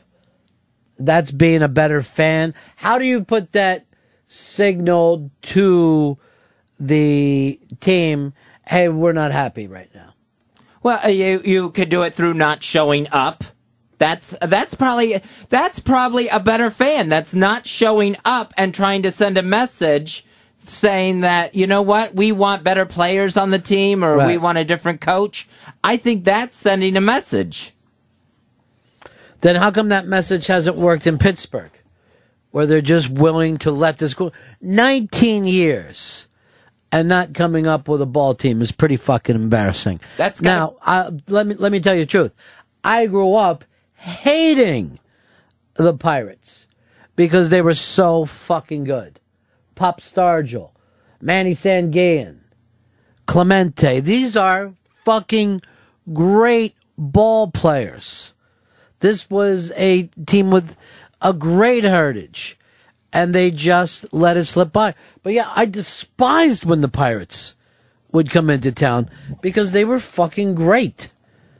And I still, I hate the song We Are Family to this fucking day because I can remember fucking Willie Stargell dancing on top of the dugout while they fucking enjoyed themselves. God, I hated that fucking team. Now, I don't hate the Pirates at all. I don't even think about them. Why would you put this on, Hicks? I just told you I hate this fucking song. Yeah, but they blow now, so it's like like a victory thing. No, Oh. because in my mind, Stargell's still there, and it took us a full fucking year to get back. Sorry. Um, let's go over here to uh, Tony. Tony, you're on run. Well, Tony, you're on the Ron and Fez show. Hey guys, love the show. Um, yeah. What can we do for you? Oh, yeah, I'm a Lions fan. I live up in uh, northern part. I'm actually closer to Green Bay than I would be to Detroit. But as soon as uh, Packers made the Super Bowl, I was uh, I threw away, burnt my Lions hat. Not my Green Bay one. I don't mind the bandwagon. So you would actually say, even though you've been a Lions fan your whole life, hey, Green Bay is going to win this year, so I'm going to back them. Hell yeah. I don't mind the bandwagon. Now, what do you say to a guy like him, Fez? Um, I he literally switched teams based on one year. Yeah, it's. Uh, I have no problem with it. That's All right, the team. So if your bu- if your brother suddenly a couple years ago said to you, "I'm a Saints fan because they're winning," you'd have no problem with it. I would be pissed at him, but I could understand why he would do it. Uh, let's go over here to uh, Scott. Scott, you're on Ron and Fez. Hello. Yeah. All right. Now I don't normally ever call the show, but I consider myself a good fan. But I think you guys got a little bit of a contradiction going here because if the guys call in and they say shit to piss off Fez, he he calls them uh, a bad a bad fan. But then when the guys call in that want to give him advice over the phone, then you hit them with that fucking advice show sound, which is hilarious. But but I don't know what you know what's right or wrong. What what is right or wrong, Fez? You've got to start and establish something for yourself. Yeah, a bad fan is. By so- the way, you got any Dead Man certs? Yes, I do. Man, I'm becoming addicted to them. This is going to be your thing now that your dad passed away. You're going to keep that going. Yeah, the, uh, he always carried a roll of wintergreen certs in his pocket. Always had them since his, I could remember when I was little. So you're going to be search guy. Like, hey, anybody want the certs? Yeah, I'll always I'll always have a roll of wintergreen certs. The problem is I'm one of those people that if they have like a pack of gum Mm-hmm. or a thing of mints, I will sit there and eat all of them until they're gone. So Yeah. I'm just going through crazy amount of certs. I wish your dad would have kept chicken wings in his pockets. Hell yeah. Some blue cheese. Why blue cheese? I just like to dip some blue cheese on them. What? You're supposed to go blue cheese into the celery. You don't put blue cheese on the wing. Hell yeah. I fucking doubt douse it in it. Yeah. I've never put the wing in the sauce in the What? in the blue cheese. Oh, You got a sauce for the wing. I double down. Cool that cool that hotness off. Doesn't make sense. Oh, it makes perfect sense to me. I don't think you were even paying attention to the show today. Oh, I know what's going on. I don't think so. Fez invited angry callers to call in. Jason, and no, he didn't. We're talking about fanship of things. Fez didn't invite angry callers to call in. He'll destroy them. Jason, you're on Fez. Uh, good morning, fellas. Uh, Fez, you're a radio genius. Uh, now, if you're a sports fan and you do not root for your team, if you switch teams, you have no integrity as a fan. Being a fan is about community. You have a community with that team. You support it through thick and thin. And these assholes who jump from team to team have zero integrity. I kind of agree with what Jason's saying here. Now, l- let me say this. When Michael Jordan played, I was always glad to see Michael Jordan play. I'm like, I know I'm seeing something that I'm not going to have this experience forever. But never put on the fucking bull stuff. Never uh, would cheer for him against the Sixers. But it was great to sit down and watch Michael Jordan. I think you're insane if you don't go, Michael Jordan's good. I feel the same way about Jeter. I can look at Derek Jeter and go, man, it's been really cool to be in New York um, during the Jeter years. Does that mean I want to put on a Yankees cap and go there? Nope. Not going to fucking do it. Not going to go around acting like I'm a Yankees fan because they just happen to be great. Um, here's uh, here's Brian. Brian, you're on Fez. Hey guys, uh, I back you up here, Ron. I hate uh, Willie Stargell too, but two things that he did really kind of stood out to me. Uh, first off, where he hit that gigantic home run, it was like in the early '70s in Vet Stadium. It, they used to have a star up there, and if you stood up at, like next to that star I remember. and looked down at the field, it looked like they literally could have flown an airplane Yeah. into there. It was that high up. but the best thing is his quote about uh, Steve Carlton saying trying to hit Carlton was like trying to hit, trying to drink coffee with a fork. The So, the yeah, thing I love about Willie Stargell is, and the reason why I hated him, I hated him out of respect. That's how you want to hate. You don't. I didn't hate the guy because he didn't run out the ball or he thought he was bigger than the game.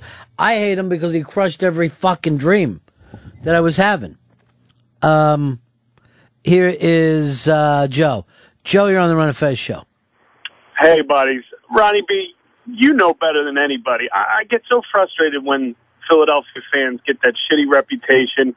The reality is, we don't go to these games and boo for booing, you know, for the sake of booing. We watched a lot of shit over the years. And if you go out there on the field or the ice or what have you and, and you give it your all, we're right there with you. But if you lay down on us, that's when we're going to give you hell. It is very, very true, and that. But you disagree with that, Fez. I disagree completely. I think that's just adding negativity to the team. Maybe there's a slump going on and your own fans booing you. You got so many road games where you're going to get booed. Why do you need it at home? Because too? they're saying we expect the best out of you. We don't want to see you come in here and play anything less than 100% professional. Whatever happened to people caring about being a professional? Whatever happened to people going, no matter what is happening, thick and thin, I have a professional job to do. Certainly, we expect that out of the troops. We expect it out of our cops. What is wrong with the uh, expect this out of some of these entertainers? Um, Mike, Mike in Boston, you're on Ron Fez. Hey guys. Yeah, I hate the Red Sox because of the fans. Well, tell me why. Well, you know, the girls with their pink hats, their pink Ellsbury shirts, their Pedroia shirts, they're just the most annoying fans on the planet. So, did you hate them before they won the series, though? Yeah, I did. See, I never, got I cool- it never had cool a. all of a sudden to like them. Yeah, I kind of feel like I start to hate them when they use the term Red Sox Nation. I hate any of that kind of shit. You know, like, well, let's make it about us. You know, we're this great thing that, like, I hate the fucking 12th man. I Mhm. think that's stupid. Um, stop acting like there's something about you, though. Let's go over to Ed. Ed, you're on Ron Fez. Hey guys, how's it going? Uh, I think basically a bad fan is somebody that's like a Yankee fan. I'm from Long Island, I'm a Mets fan, but these Yankee fans, all of a sudden the playoff starts and everyone's wearing Yankee shirts. All of a sudden you see everyone is a Yankee fan. Um, yeah, it does happen. Now, the weird thing is, when the Mets win, you're going to be annoyed that suddenly people are wearing Mets gear. I could Oh, not yeah. believe how much Jets gear I started to see last year uh, at the end of the season, and I know it wasn't from people going, I've been a quiet Jets fan. I honestly think people were like, hey, they're winning, they're crazy. I want to, you know, do something else. I, I just want something to stick to me. Gary, you're on Ron Fez. Oh yeah, buddy. Um, I- I'm an ultimate fan of the Ron and Fez show, so I, I guess I'm going to have to give some crap here to uh, Fezzy. He, uh, he now he's carrying certs or, or something like that around in tribute to his dad. Why don't you do the ultimate tribute? Uh, find you a woman, get married, settle down, have some kids, name some after your dad. Why don't you do that, Fez? Um, I can have the Dick Hillier Memorial certs. I'm not getting married at this point. The memorial certs is kind of a strange idea, though I'm liking it, and I'm liking this chicken wing thing you've been talking about. No one's going to tell me how to tribute my father. It's ridiculous. Now you're fighting with everybody. Now you're angry with every single person. It's a nice Now you're thing just for a- me to carry his mints around. Now you're just a whirling dervish of I'll I'll battle anyone who's coming in. Um, here's Blowhard. You're on Ron Fez. You know, I've been so conflicted with the uh, NBA and the Nets and the Knicks. The idea of the Nets actually moving to Brooklyn is so exciting, and yet, in my heart of hearts, I just can't let go of the Knicks. And a lot of friends of mine are already jumping on the Nets bandwagon when the Nets come to Brooklyn. I'm going to get season tickets. I can't wait. It's not that far from here, the arena. Uh, I just can't let go, and I think a lot of it has to do with, you know, tradition, memories, and overall, it's just so hard for me to change a team. And when that guy said earlier about integrity, it's not really integrity, but it's about being a serious fan. I could never ever abandon my teams. Right now, let me I ask you this, though, Blowhard. If the Nets, instead of putting the Nets on their shirts, they put Brooklyn, that would mean a lot to you. It would, but I still can't let go of my tradition and being a loyal Knick fan. No matter how bad they suck, I have the memories of Willis Reed and Walt Frazier, and then later on with uh, the Ewing years, Mm-hmm. and I just can't let go of that. And the same, like right now, I'll give you another example. Uh, the ownership of Madison Square Garden, this guy Jim Dolan uh, from the Cablevision scumbag family, I just despise him. You hate and I hate the ownership, and to root for my Knicks and Rangers, it's very hard. The same way when Steinbrenner was at the peak of his prickdom, it was so hard for me back when he was fucking with Yogi Berra, back when he was firing a new secretary every week, when he treated Dick Howser like shit. So it sometimes it goes deeper than uh, just the team itself, but I can't let go. It's just such a ridiculous relationship. And even now with the Jets, I've been suffering with the Jets since 1969 when they won the Super Bowl and but that one day when they win, it's going to be so great as opposed to me jumping around and uh, being a Cowboys fan and and, and and that's the strange thing. People just want to just jump around and be associated with But they want to have some fun too, Blowhard. You you kind of seem to like you're not fun fan anymore. You're a very serious fan. No, I, I I don't take it as serious as I used to because I I I, I love the game, but I would love to see my doormat team like the Jets, who've been talking a lot of shit. And let's face it, even though they didn't win it all this year and last year, Rex Ryan is insanely funny, and the team is just full of characters, and it, it's it's exciting again to, to root for the Jets. But you're right, I haven't seen a Jet jacket or a T-shirt in years around here. Here's what kills me though. I'm just worried that he's going to be like his dad, where he'll. This is the peak for that fucking Ryan family. He can take him up to this point, but no further. All right, thanks a lot. Let's go over here to Joe in D.C. You're on Ron and Fez. Hey, boys. Yeah. Listen, I'm not a hardcore sports fan, so maybe I can't relate. But earlier you had a caller that said he's not about the fans. He's about what the team stands for. What the fuck does that mean? Well, you live in D.C., right? I do. So you know that there is a heritage to that Redskins name, and that goes back with the people who grew up there. So that means something to them. So a lot of times it's not even about today's present day players, but if you take a guy like Blowhard and you bring up the Knicks to him, and why does he like the Knicks? He'll talk a long time before he gets ever to Carmelo Anthony. Doesn't mean that's got very little with how he feels about it. So it's almost about tradition and about where he grew up. Well, I, I kind of get your point, but there ain't no tradition. What a bunch of Redskins is about the Indians. I'm the furthest from an Indian or a Redskin. You don't understand the tradition is passed down from fathers to sons or grandfathers. Yes, there is a tremendous tradition that has nothing to do with the ownership of that team, the logo, or anything else. It's about fathers and sons spending time with this team. And yeah, I will think about it all the time uh, with the Philadelphia Phillies. I don't even think it has a. Uh, I think it's got very, very, very little to do with even baseball itself. Uh, let's go over here to Bill. Bill, you're on Fez. Hey, Ronnie. Uh, Fez says he carried around those shirts in memorial of his dad, but his dad used to make cakes for everybody. Why doesn't he bring in a memorial cake once in a while? Are you going to start baking? I was really thinking about that, trying to take one of his uh, signature cakes that he always made and trying to make that and bring it in for everyone. I think that's a good idea. Or what if you lived your own life instead of trying to make up these things? Well, that's true. I mean, I mean, I could keep make. Well, no, that's his too. I was going to say the bean salad. Um, when did this thing become in memoriam? What is it all about that? Because, as I said, I've been doing this show with you for a lot of years. You never brought up, brought up your dad once. You never said to me, hey, know who I'm crazy about? My dad. Now it's become all encompassing. Everything is memorial. Everything is done the way he did it. I wish that you would have been moved like this when he was still alive. It would have been crazy for us. Um, I'm starting to wonder if it's not getting a little crazy slash creepy that you're going to make cakes and hand out certs I don't know about the cakes. and you're sleeping with a shirt. Now, do all those things if you want.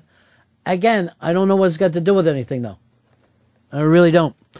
Um, let's go over here to uh, Rocco. You're on Fez.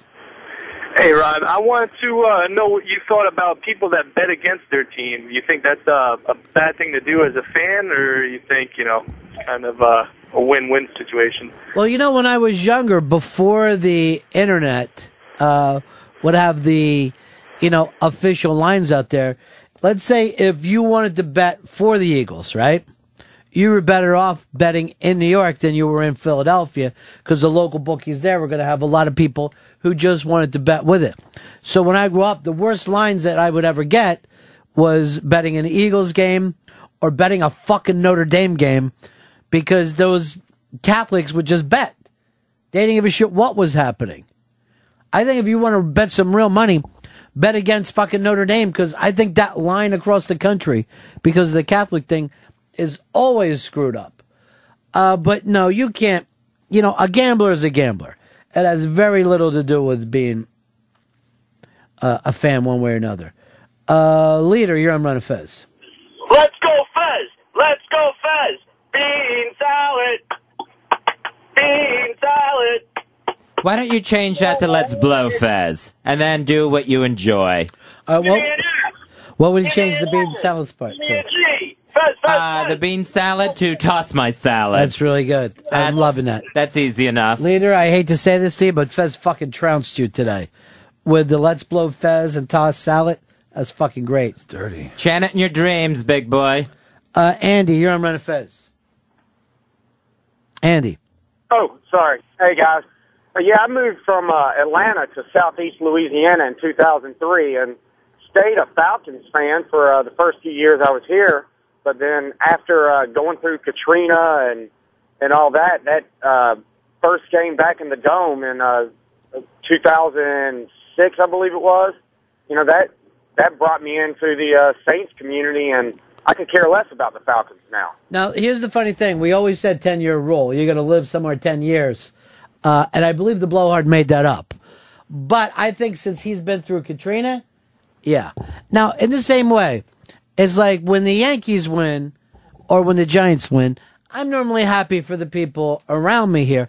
I don't feel like I got to put on a Giants fucking Super Bowl jersey to be part of that. But when the Giants won and I saw uh, Pitsy and Dave and all those people going crazy, yes, I was very fucking happy for them. Doesn't mean that I need to have the happiness on me, though. I don't need to, hey, all three of us are Giants fans. I got a big kick out of them having the time of their life. Hicks, I forgot with you. Are you more Jets or Giants? I would guess I'm more Jets, but I really don't have a. I just like the gambling aspect of football. But if I had to pick between the two, I'd say Jets. All right, baseball, where are you? Yankees.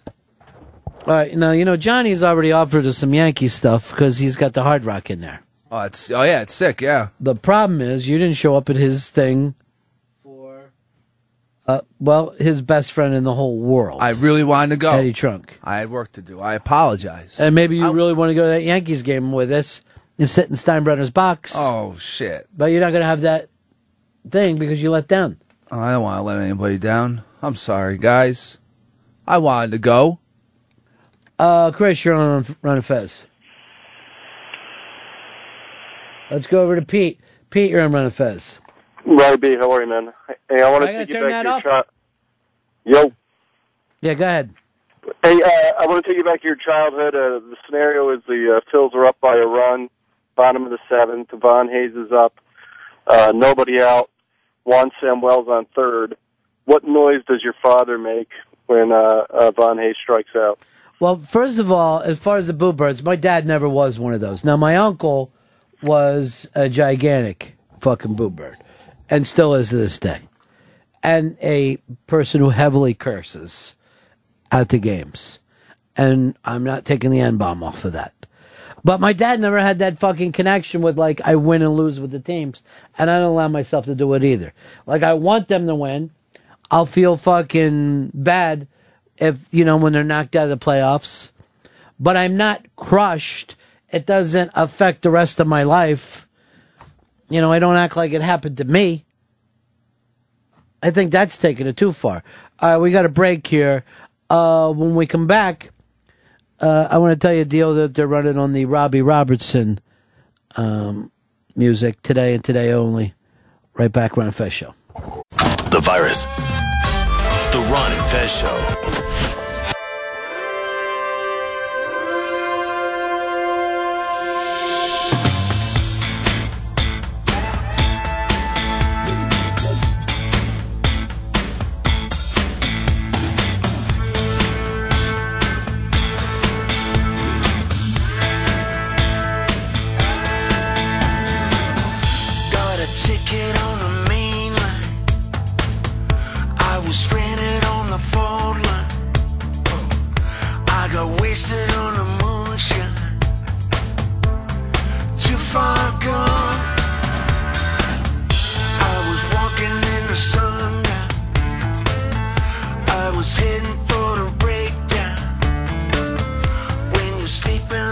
It's uh, the Ron and Fez show. This is my very, very good friend, my very close friend, Robbie Robertson.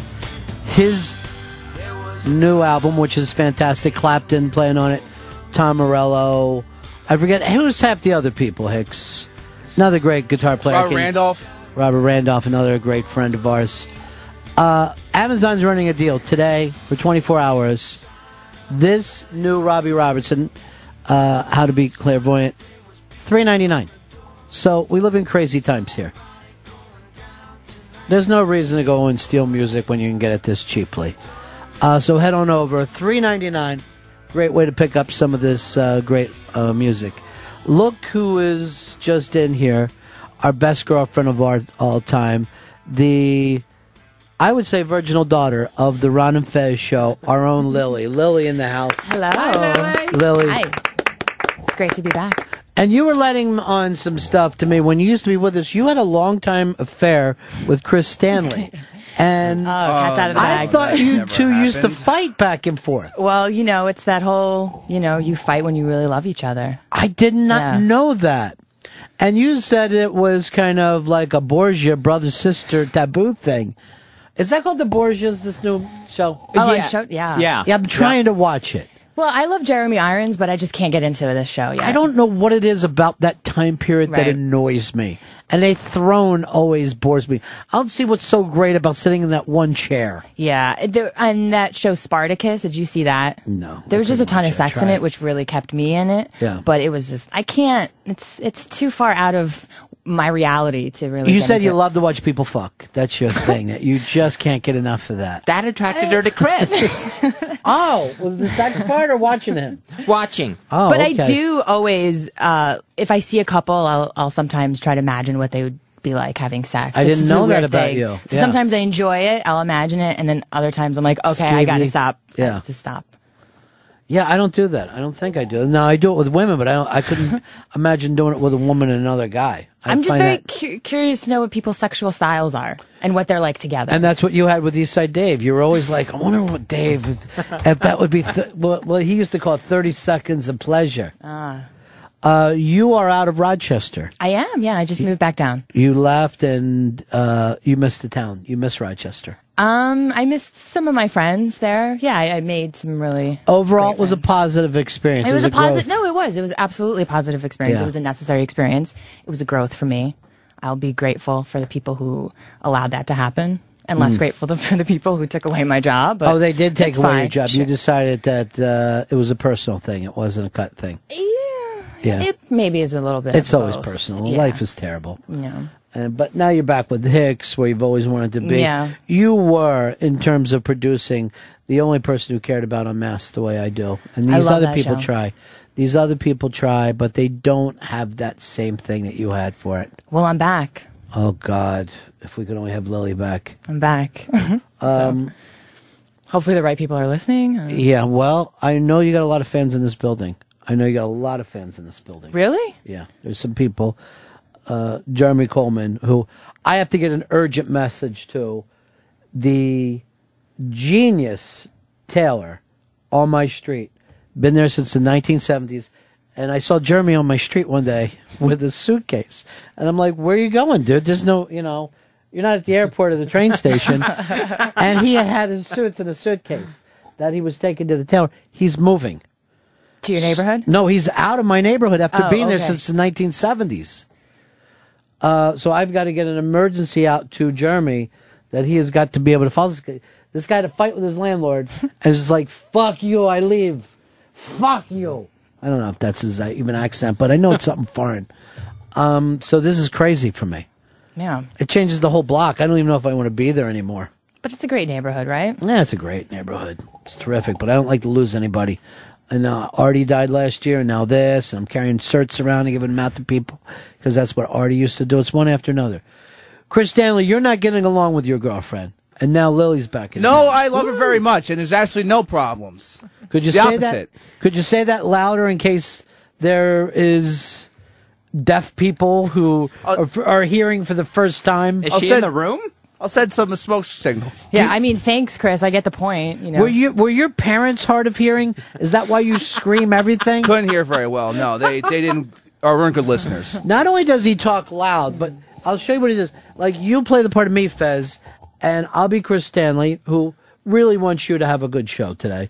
And I'll show you what Chris does with me all the time. So tell me something you need for the show.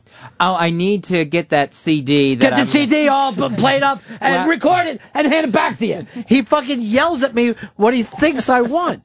And I'm like, just relax, even if this takes a couple moments. He's tightly wound today. Yeah, he is. Or every day. We might need a three day weekend for him very, very soon, and then we got to look into uh, a vacation. It's hard to have vacations when Fez is gone half the time. So, like, when do we bring up vacation and have them say, what again? So, you know, you walk on eggshells. You know it. You were in the business, Lily. I don't have to tell you. Um, but here's Dave. Dave, you have a question for Lily. Yeah, Lily, uh, big fan, long time I hadn't heard from you. How many inches have you uh, attached to your cock rope? I forgot that. Lily always said that she would imagine if there was a rope of cock, how long it would be now. Doesn't need to be that long, you know. Would it be a first down? Jesus, that's really big. Um, that's only 10 yards of cock. it's a mere 10 It's yards a few yards cock. too much. Um, so you are back. What did you want to talk about today? And uh, by the way, I can't hear too well because of Chris Stanley. Well, it's funny that you said that about hearing I because can't did wear want headphones. to. I want, did want to talk about our senses, which is probably not what people usually want. Every me to 10 talk about. years, there's a census, and we have to all make sure that we're. I'm Our putting five down mixed race this year, just to screw with them. Why don't you put down mixed sex? So I got into this um, this conversation with one of my cousins about our senses and which one of our five senses is most important. Well, that's a great conversation. When, when um, you know, notifying us of danger, and he works in the uh, fragrance fragrance uh, company, Mm-hmm. so he is adamant that our se- uh, our sense of smell is most important. Well, it And he may be for some animals, but we don't have the sense of smell like that a wolf has. Well, he was saying like if you were smelling a fire, that could notify us. If you're smelling like bad food before you eat it, and Uh, here's so the it problem. harm you. Here's the problem with the senses Yeah. uh, uh, and smell. I think it takes us as humans a while to figure out what that smell because we will always do this. Is that bad? Here, smell the. Right. You know, like we don't. So my sense is so good. I know this is bad. Like if you, with your eyes, if you look down and you saw a mold on something, you're like, you would drop it and yell, "Stand back! There's a mold here." But if you smelled something bad, you're like, "I'm not sure. I don't trust it completely." But you smell things typically before you even see them, no? Like if you walked into a room and you smelled something, like in your kitchen, you're like, wait, something is bad. There's something bad in here. Is it the garbage that's stinking? You would have it- to find it. Yeah. But yeah, but that's yeah, but that's only because that's something that is giving off an odor and is not easily seen. Right. I mean, if I can see a fire, I'm not gonna. Even though I see it, I'm gonna keep trying to smell. Now, I will tell you this: there is uh, there's some company that did an alarm system where the video alarms would go on, and what they would do is make sure that you looked up at the camera, okay? And they did something that had to that affected us on a cellular level, going back to our days of being half animals, you Mhm. know. And they would just have a twig break. And if a twig breaks, the human being immediately, not through any sense of itself, turns to see Right. what is breaking that twig. So that makes me think sound. Sound, yeah. Very, very important. But then all you can do is hear danger. That's it. You know what I mean? So you're saying if you had to get rid of your other senses, Yeah. uh, you have to remember that for years we just had radar, sound, Right. sound, sound. Uh, Fez, most important sense in terms of danger. Um, I'll say touch, where if like something is hot or, you know, you, someone's coming up behind you, you can feel, you can kind of feel the footsteps coming. Absolutely not. You can't feel the footsteps coming. If someone was running up behind you, You you are hearing the footsteps, and that makes the feeling change. Oh, but you're okay. not feeling footsteps. You're not that good, Fez. Yeah, because if you're you, not a beluga whale where you're fucking telling if there's different currents going. Because if you lost all your other senses and all you had was touch, and somebody was breaking into your house, you'd You're have to wait until they got really, really close to you, or at least touched you before you even knew that there was some potential danger. Yeah, that thing that you feel is the, your body reacting to your hearing. Hicks, most important sense to detect for danger. I'm gonna have to go sound because that can, sound can replace vision. You can hear something getting closer. If you don't have your sight, your sound can sa- can save you more than say touch or smell or whatever. I just don't think our smell is developed enough. I get that a deer can smell something from a mile and a half away and know that there's human, blah, blah, blah. I don't think it works that well for us. But it can also affect other senses. Like if you lose your sense of smell, you automatically lose your sense of uh, taste. Right. You know, so it is. It's, it's more important than a lot of people think. I think. Who are we just talking about that lacks a sense of taste? Oh, Eastside Dave. Really? Yeah. Well, here's what happened to him. When he was a kid, like five years old, he chugged um, bug juice of some kind that Exterminator had, thinking it was iced tea. Still went back, sat down, watched TV, got sick.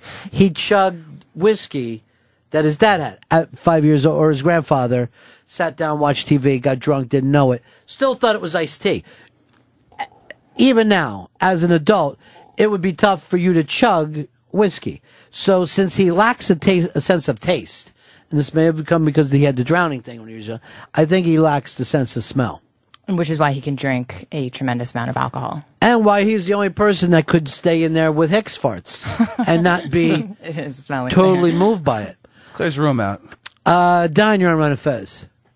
Hey, I think that sight is is the most important sense. I mean, like you've got, you know, uh, she was saying smell, but there's things like hydrogen sulfide, HS2. Like the minute that it enters your nose, it it there's something in it that like stops you from smelling it anymore. But you can see the cloud. I work in the plants, that's why. But you can actually see the cloud coming towards you. If you don't know which way, which direction it's coming from, you're pretty much screwed. But there's Um, so many dangers that are out of sight, like the car that you don't see coming. No, we get. I mean, no matter what you're doing, we we have five senses because we need five senses. There, there's no doubt about it. But uh, Helen Keller, who lacked everything, you know what she said was the worst sense not to have? Hearing, because it made her entire life lonely. She said, Yeah. and by saying that, I mean she had to write it down because she couldn't talk for shit. Um, now, having said that, I think to be blind would be a tough thing for me to pull off. I like to see stuff. Oh yeah, I'm, it would be hard. But hearing though, no Yeah. music. And that Marlee Matlin thing that she goes through where everybody has to. By the way, I'm watching that the other night. As she's crying, her interpreter is crying. He's crying. He doesn't even have feelings unless he gets them from her. They're fucking twisted together. Um, let's go over to um, um, Mike. Mike, you're on Ron Fez. Yeah, Ron, I kind of beg to differ. I think Eastside Dave has a lack of brains, not taste. No, the, there's no one who agree with you. Dave thinks differently from most people, but in his own way, genius. Lily, back me up on that. Absolutely, I'm biggest Eastside Dave fan. Now, he's not a genius in the normal way of looking at it, Right. But I don't think Beck is a genius in the normal way of looking at it, and yet I think he's brilliant. Um, let's go over to um, Sean. Sean, you're on Ron Fez. Hey, I thought of another one for Fezzi to worry about is electricity, because you wouldn't uh, smell it, hear it, and then you would touch it, it'd be too late. Yeah, you're not going to get around electricity. Yeah, there's no way to. There's no sense that will protect you against that. All right, but have you ever been out in a lightning storm and the hair starts to come up? That would be like a sense of touch where you can feel something dramatic going down. And I, I mean, I can't imagine. I mean, we're talking about this to not have a sense of touch, to have everything numb. Mm. And you can't even feel anybody touching you. Then No. sex would be awful. Sex would be horrible. Ugh.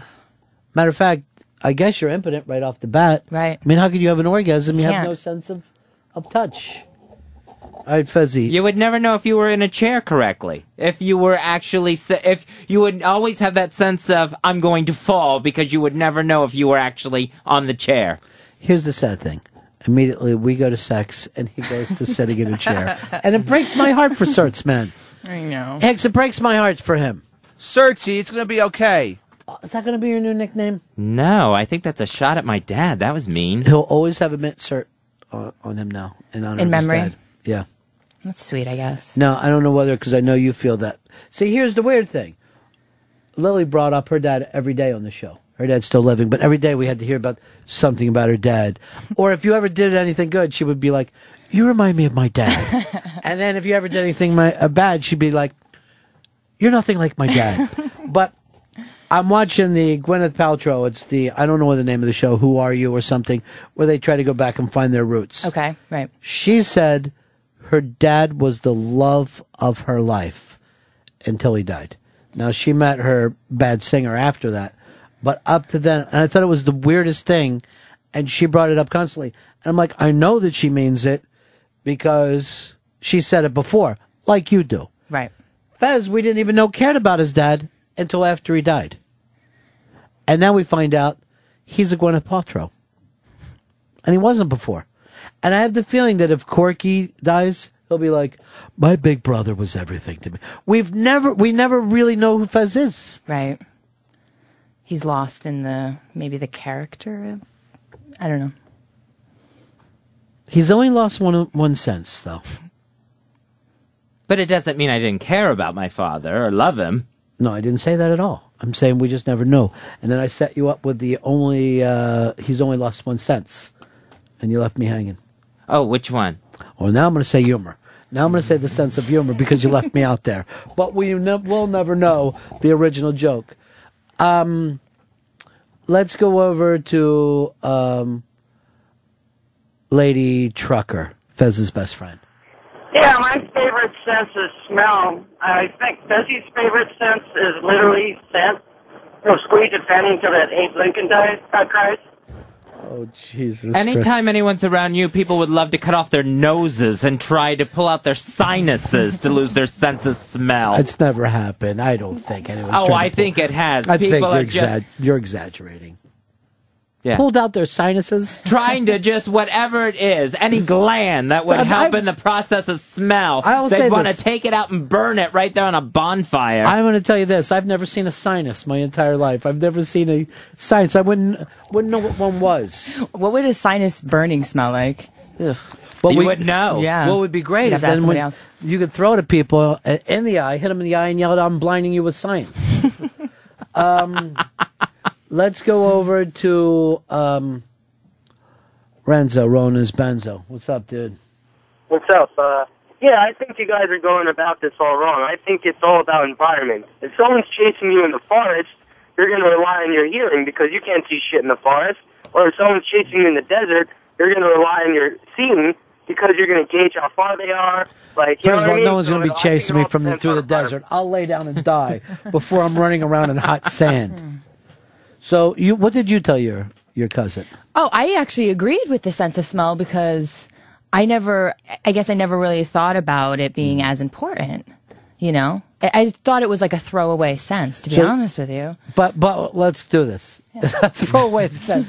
There Yeah, are like no now. throwaway senses. I mean, your life would be p- pretty fucking terrible. And the sad thing is, we lose smell and taste Mm-hmm. as we grow older. Now, the good thing is then then you're able to eat more things that you can't when you're little. I remember my sense of taste was so acute as a kid that it would be overwhelming. Any new food would be like Right. either the most fantastic thing or, oh my God, I have to spit this out of my mouth. Now, as an adult, you could give me anything and I, I wouldn't feel the need to spit it on the table. But when I was a kid, I don't like this. And you want to fucking take the, uh, like the, the tablecloth and rub it off your tongue. But do you think that's because we, uh, you know, develop a more acquired taste, or No. because we're losing our? our I think taste? we're losing our taste and it dulls it down. And quite frankly, it makes it even a little easier to control and live with. Yeah. I think if a person had the taste buds of a three year old, they it would be overwhelming. It would be overwhelming what those children go through. And that's why if you give them a lima bean and they don't like it, they spit it out. And they're, they're, I, I got to get away from this. Uh, Pat, man, you're on the Ron and Fez show. Yeah, I think uh, you're onto something there with the um, the sound because in the army they they trained us. We, you know, that other caller who said it was all environmental. We were training for woodland, and uh, sound was we would just do drills and drills of you know maintain sound discipline, be quiet, listen for your surroundings, and just see uh, you know or hear rather what what's going on. So it was sound for you. It was sound for us, yeah. And, and like I said, we were training for for woodland defense uh, in the army. So, uh, but that other caller was on something there with you. It's all environmental. It, it depends what's handed to you. Mm. So does that surprise you? In the army, they're tra- they're teaching sound. It doesn't really surprise me. Shocks you. You thought they would train the sense of, of smell. All right, someone writes into us. Mmm, love to get to know Lily's sexual style. Why do you want to continue to do radio when, you- when people write shit like that? You know, I think one time you said about me that I would, I, my perfect idea of a radio show would be a radio show with no callers or no listeners. And I think it's true because the listeners are really can be awful sometimes. But what you would like to do is sit alone with a microphone and feel like Yes. there's. That's called a podcast. Yeah. Yeah. I got it. I think I may need to enter that world. I'm way- getting really frustrated without having a microphone in front of my It face. is awful once Yeah. you've you've had the experience. Mm-hmm. Um, and then the second worst thing is a microphone like Fez has that has that weird thing sitting down. You're in hell today. I'm absolutely in hell. It's this microphone is being propped up by a thin rod, and it looks like the whole thing is just going to collapse. It's in the way of the board. It's a mess. Um, Kyle, you're on the Ron and Fez show. Yeah, hey, hey guys. Uh, I think you guys are overlooking the the, the power of, of losing the, the the sense of sight. I mean, I think you're you're relying on uh, your your sense of sight when you're saying how bad it would be to lose these other senses. Because oh, you know, at least I'll have my my uh, sight if I, you know, oh, it would suck to lose uh, my hearing, but oh, I still have my sight. Uh, yeah, uh, sense of sight would be it's oddly claustrophobic to me, right? Because I feel like the blackness is now pushed against me. But you'd be surprised. I mean, you ever walk in, in the woods at night and it's completely dark and, and All you have to up. rely, yeah, and you just have to rely on, you know, your other senses to get you through. Mm. I don't think sight is that important. Take my eyes. What do I care? Because you don't want to end up like Stevie Wonder. You don't know Sure. how you'll be dressing. I mean, But it, obviously. look, I have my sense of sight right now. Look how I'm dressing right now. Not anything. yeah, but better. the thing is, if you weren't, I'd be like going like this, or I'd have my hands like like almost grabbing your tits, so the guys would be laughing, and you know you would have to put up with that constantly. You don't know when you're the butt of a joke. Well, well, well. Look who it is, Hot Liz. Hi. How you doing, darling? I'm good. I actually have a little story about this. Um, my on my paternal, or I'm sorry, on my maternal grandfather's side of the family, everyone is missing this certain olfactory gland that affects their smell. My mother has it. I have it a little bit. My sister and my grandfather has it really bad, and it affects like the keenness of your sense of smell, and in turn, it affects your taste. So we all not only do we all like like really spicy food, but we have like an extremely high tolerance for it because of like because of this lack of this sense of smell. We can all like tolerate spicier food. So when my grandfather in World War II, before he went to the Philippines, was stationed uh, in Southern California, he and his buddies used to leave the base and cross the border into Mexico Mm-hmm. and he used to bet the local Mexicans in the little like dive bars into habanero eating contests. And he was this little Italian guy from New Jersey, and he used to take all these local Mexicans' money in habanero eating contests. So you think even genetically your family has a less of a sense of smell? No, well, there is, but it's actually been like we all because it's been like they determined through my mother and my and uh, my grandfather definitely is missing certain olfactory glands, and then my mother is missing the same ones. It's actually been like studied by an uh, by an ENT doctor and uh and uh and like diagnosed in my grandfather and like two of his brothers and some of my mom's cousins and just they all have this very high tolerance and for uh, like spicy food and a very like weak sense of taste and my sister and I have uh actually we have that we've never actually been diagnosed with the missing olfactory gland but we have that same like like weak sense of taste with certain stuff and like high tolerance for like really salty stuff and really sour stuff and like just a high tolerance for taste things. You're mutants. If you really think about it, it's a type of mutation that is in your family line. It's, it is. It's a little strange, isn't it? It is. All right, Liz. All right. Thanks, guys. Talk to you later, sweetie. Uh, there goes Hot Liz. Hot for teacher. She's a teacher, too. Is she? Mm-hmm. Hot. Uh, this is a weird thing. There was an Indian tribe that, for some reason, heights did not bother them. And they worked, they would bring them in to work almost at every skyscraper that they were building when they built in the city of New York. And you will see pictures of them 80, 90 stories up just on a beam, 90 stories up in the air. And you'll see those guys, no ropes, uh, eating sandwiches, fucking around, no sense of I could fall to my death at any moment. It's just a perspective thing when you're up there, you know, because you know how to walk, but somehow, you know, doing it that high, obviously you just Right. you might can you can forget. No, I get that. I know that if I put a board here, every single one of us will walk Right. apart, and then if you move it up two feet, we could still do it. Four feet, some people will get nervous. Once you get six, eight, right. But you also have to take wind into factor. If you're up 80, 90 stories, the wind is whipping and could blow you right off that thing. And yet they are as comfortable as could be. And then why did certain tribes get that? Why was there certain Native Americans? What happened to them genetically that they could be up high? Did they live in you know highlands or anything like that? I guess Mountainous you know. areas? I mean, really, the only kind of highlands we have like that are the Rockies, and I don't think they came in from that far. I don't think they were Western. I could be wrong.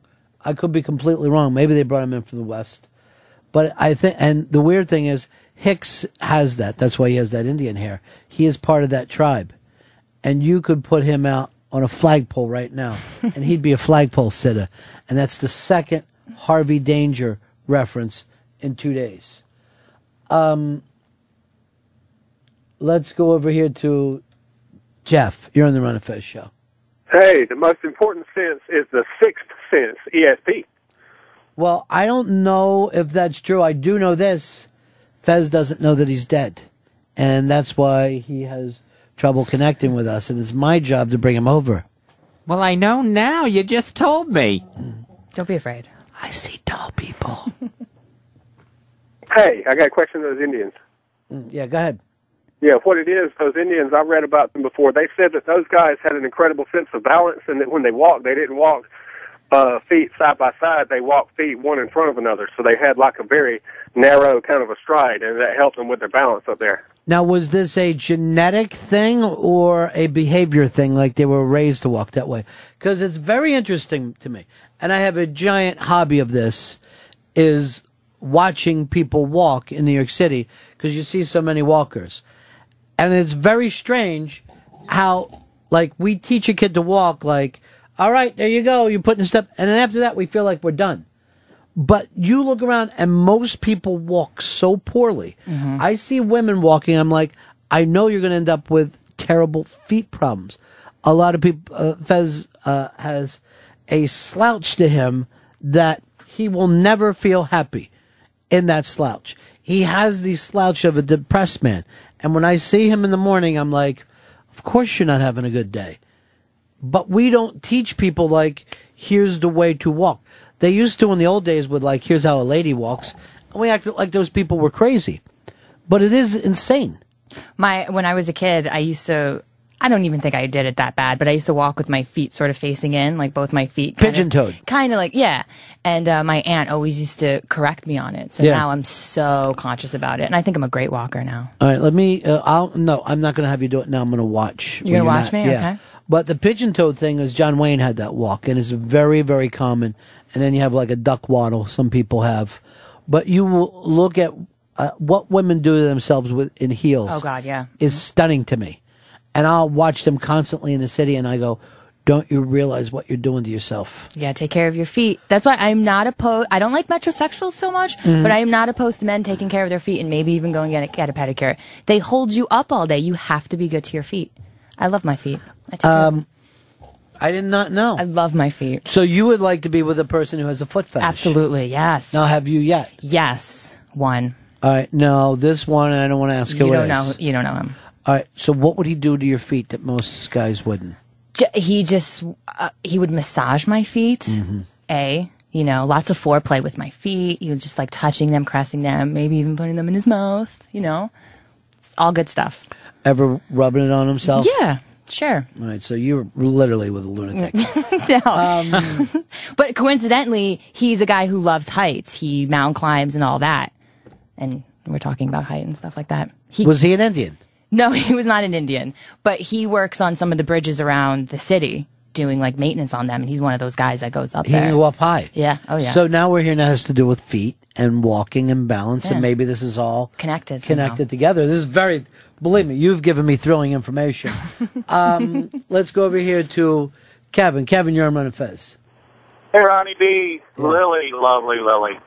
Hey, look, Ronnie, I used to work with these Indians like that on these high rises. Uh, most of them are from upstate New York, Mohawks, Iroquois. I've seen them run across a one foot wide beam that was covered with ice, 30, 40 stories in the air. Didn't even bother them a bit. Now, why would the Mohawk? Why would people from upstate New York? Because there's not high. It's not a high mountains region. Why would they be so comfortable with heights? I have no idea. It, it was just scary crazy. So you believe it to be the Mohawk tribe? Oh yeah, most of them. I was up. I'm from that area, and most a lot of those guys are steel workers, and it's it's insane what they do. All right, uh, let's go over here to um, let's go to Nate. Nate in Florida, you're on Fez. Hey, Ronnie, don't you think that this, these these uh, Indians are fucking drunk with the fire water? That's why it doesn't bother them. I'll walk across the fucking beam. You know, all my inhibitions are gone, and when I'm drunk. No, that's bullshit. You couldn't be drunk all day like that. No. Then there would be so many deaths. You know what I mean? Like they wouldn't be able to hold their balance up there if they're drunk. Here's uh, Matt. Matt, you're on Fez.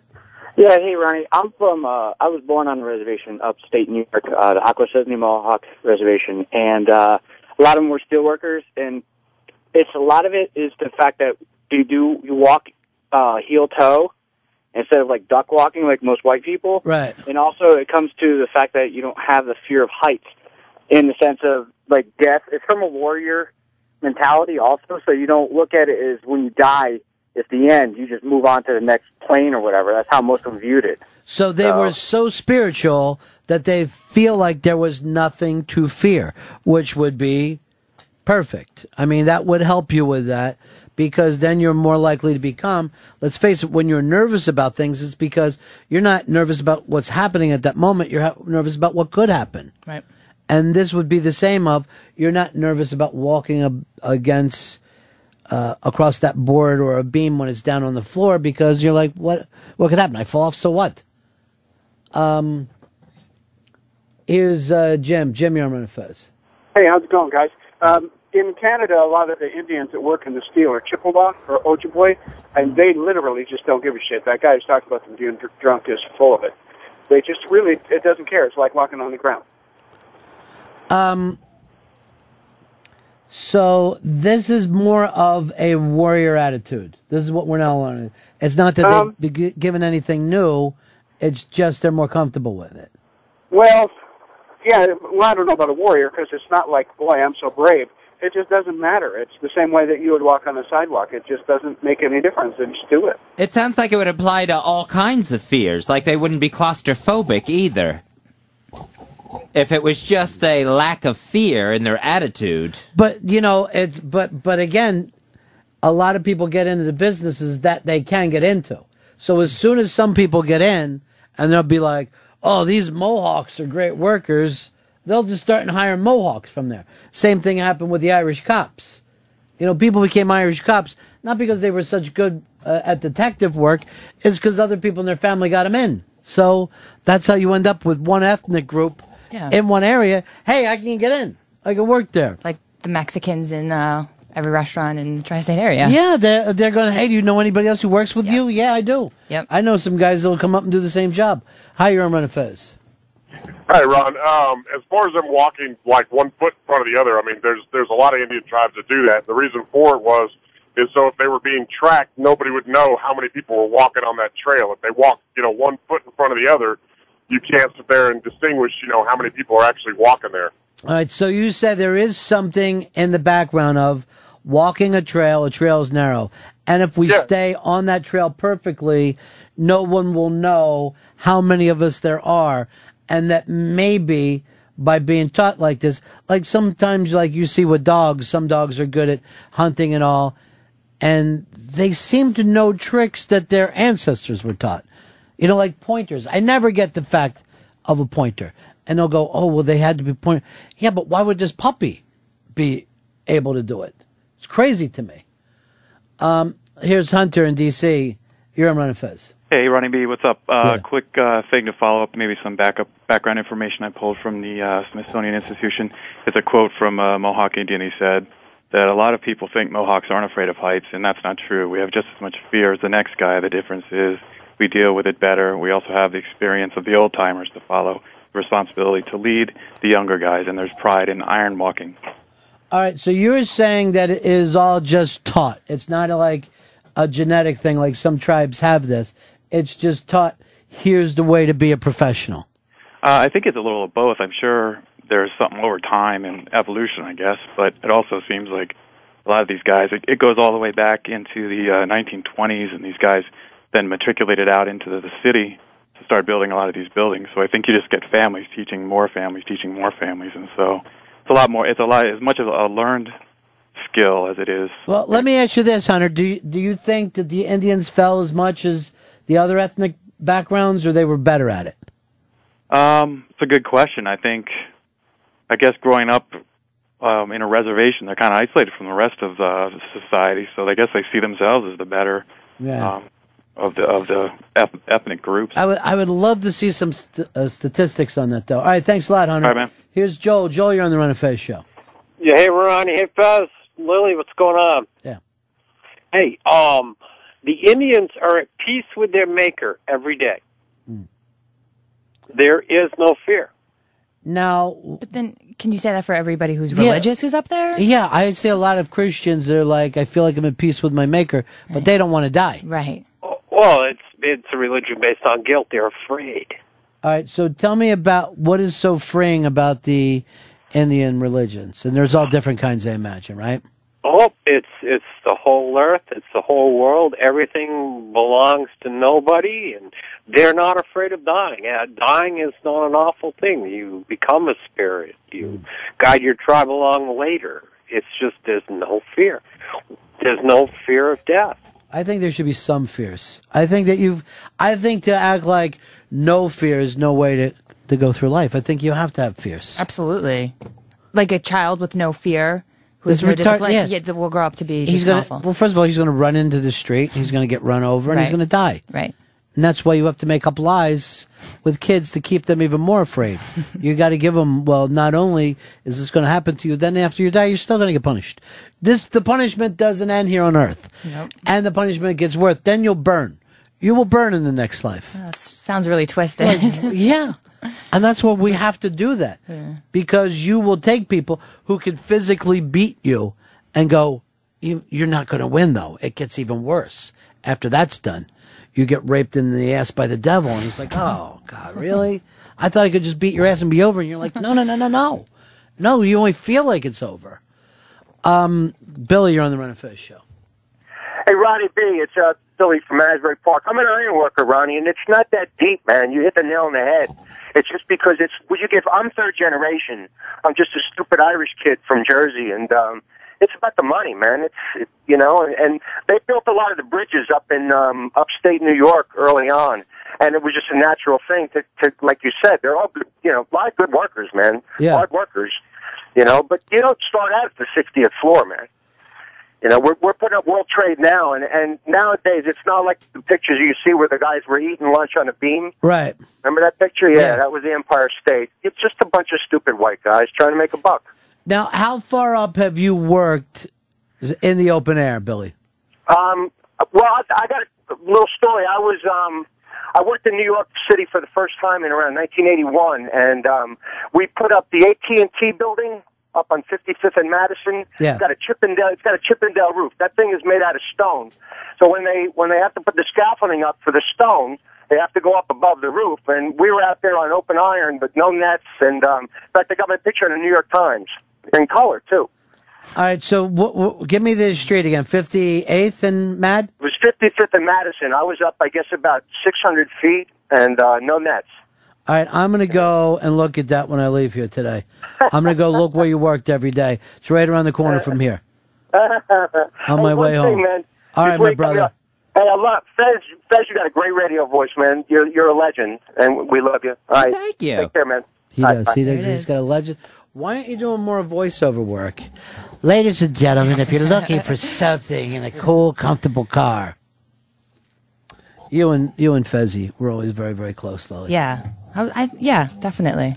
I think so. I believe so. Did you yeah. feel that way, Fez? Yes, I always thought there was a connection with Lily. I always loved Lily. Lily may have been one person that I never got mad at ever. Now, do you- Mm, that's not true. Yeah, you- have got you've yelled, Really? but I don't think it was a personal a personal matter with me. I think it was just you know we one of those shows where there's a lot going on. And, Did I ever yell at you Uh, you've yelled at me once. before? Um, I forgot. I Shut the fuck up. I want you to fucking think for a second. What the fuck did I yell at? Um, but do you feel the same way with the staff now? The same kind of comfortability and trust that you have with Lily? Uh, with Chris Stanley, I do absolutely. Not the whole staff, but with Chris Stanley, yes. We started the same day together. I have to bring and that up. Chris every That was a good Yeah. class. It was. It was a great class And of we didn't even know that you two were having an affair. Yeah, we kept it on the on the lowdown. You were very good at concealing it. I always am. That's uncomfortable. this is like finding out that the kids were sleeping together. I mean, it's sick. It's dysfunctional. Um, It's I- very incestuous here. It really is. so I remember the, uh, years ago we had. Well, yeah, always through our whole career there were always inside affairs, and it never. Oh, it never out. works out. No, it's too terrible. it's too terrible of an idea. It's like now when I meet a guy, I'm like, "So do you know? Do you listen to the Ron and Fez show?" And they're like, "No, I don't even know that." I'm like, "Great, okay, cool. All right, we can, can we- let's this. continue." Yeah, because you, oh boy, you make your way through the listeners. oh no, Um, not really. Tam, you're on Ron and Fez. All right, move over. Jim, Jim, Dallas, you're on Ron and Fez. Yeah, hello. Yeah. Am, am I the only one that gets pissed off when these different ethnic groups say that they're better at something just because of their ethnic background, and that's okay? But when white people say they're better at something just because they're white, there's lawsuits and shit gets involved. Like what? Well, what he's saying is like we will believe in stereotypes if they're good ones. Like the Greeks will say, "We dance, we," you know, and everyone's like, "Yeah," and then you also don't you butt fuck, and they're like, "Wait, what? Where does that come from?" Or Italians, they're like, "Well, we're the poets, we're the romantics," and we go, "And you're good at organized crime," and then they get mad. Right. But they want, you know, the Irish like to brag about drinking and headbutting and stabbing people in the back. Well, yeah, I guess that is. They're they're happy with their. The, the Well, what about the small penis stereotype of the? they despise that. Yeah, they but it's despise that. true. But it's it's more of a drunk whiskey dick Mm. than anything else. They just can't get fully hard from the amount that they're drinking. Um, so yeah, there. Uh, but uh, is this an anti-mooch thing? No, no, absolutely Because not you and. Mooch, No. as much as you and Chris Stanley loved each other, Yeah. you and Mooch, Mooch never got along. Um, he definitely didn't like me for some reason, and I don't know why. I don't know if we ever had a personal issue, but Chris, come on in here. Let's work that out. Uh, Chris Stanley, uh, I don't know whether you've noticed, but he's more fragile than ever, Mhm. more frazzled than Mhm. ever. He has he's given it his all, and I don't think he's got much more to give. I mean, I can see him just you know dropping out. Um, Chris, you're best friends with Mooch for years. Oh yeah, love the mooch. And you and Lily started the same day. Talk Mhm. about the best intern class of all time. It was a good class. And you guys were very, very close. Never had a big battle, right? Mm-mm, no. no, I, s- I think he was the w- only person I never fought with on the show. So why do why does Mooch hate Lily? I don't know. I just never got along with her at all. He just fucking really disliked her. You. yeah. I mean, really disliked me. Really disliked. Vehemently. Well, he he thought that she had a, well, I'll say big head, a sense of herself that she didn't deserve. I don't know why he got into that, but he would always go back to the same complaints. Yeah, that's that, pretty much. That's always the main beef. It was something he had con- he always brought up if you were to ask him about it. He just really I was the only girl, I'd say hatred. so if people liked me, it was like, oh, they only like her because she's the only girl, and if people hated me, it's like, oh, they hate me because I'm the only girl. You know what I mean? Right. So it worked against me in a lot of ways, I guess. Do you but think it really I worked don't give a for you ever though, as as well? You know, I mean, I don't know. I think I, I definitely think I had thicker skin than most of the boys that ever worked here or on the show. I have to be honest. I do. I think I was like the only guy who didn't cry on the Ron and Fez on the Ron and Fez show. You know. You cried once though when you thought you were pregnant. You came to me and said, "Could you make that call?" yeah, that was a really, That was a dark day. My brother's an abortionist, so I can always help people out that don't want to be known about. Amateur abortionists. He's got a. It's kind of like a food truck, but it's an abortion truck that he goes around. Sometimes he even has like a little songs, like the old Mr. Softee song. the health code violations there. Or? Uh, this is done on the DL, Oh, my brother. alright. So it's not like You think we're going to fucking try to get a license for this? you know advertise. Makes more abortions in. you know, I don't know. You can jo- you know you can joke about anything, but let me just tell you this, funny man. Some people get shot over jokes. I'll just leave it at that. All right. There's a lot of dead, funny fucking people in the world. Don't I'll- think that there's not. I'll lay off the abortion truck. Sorry, Thank boss. you. All right, no. That's all right. You didn't know. What am I going to make a big deal? You didn't know. Um, Tom has a theory about this. Uh, Tom, you're on Fez. Hi, gentlemen and ladies. Yes, I seem to recall that uh, at one point Lily said she didn't like to date black guys, and uh, as Mooch has a black wife, this seemed to cause some friction between them. Oh, I never Oh, yeah. know. I, started. that, I never focused on that. I just said I'm not attracted to black guys. Why? I, that's not a racial thing. It's just comes all comes across a little racial. You know. I mean, Earl. little bit. Earl admitted on the show that he he didn't really like. Well, no, he liked white girls, but there's a lot of people. I'm, it's a He personal preference. It's like saying I like blondes or I like brunettes. What you know what I mean? That's a lot I different. whites- but but when someone ever says, "I would never date a brunette," no one ever says that. But I say will- I'd never date a blonde guy again. again, but you tried it at least. yeah.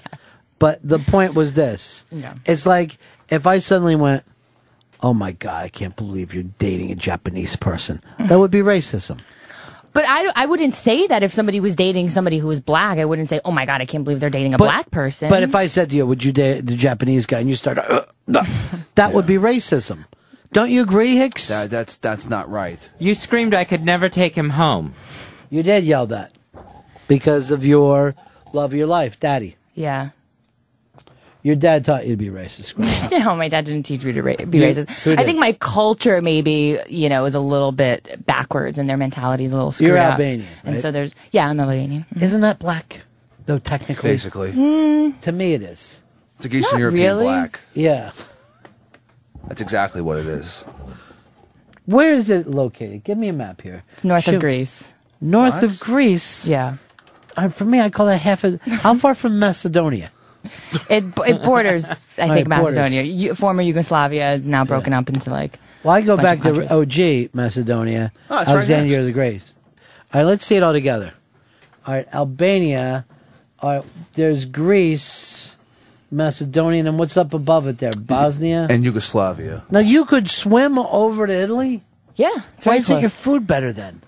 Um, because we have our food's really good. We have a, a heavy Greek influence. Um, but yeah, both my parents lived in Italy before. So you're in here. between Italy and Greece. Yep.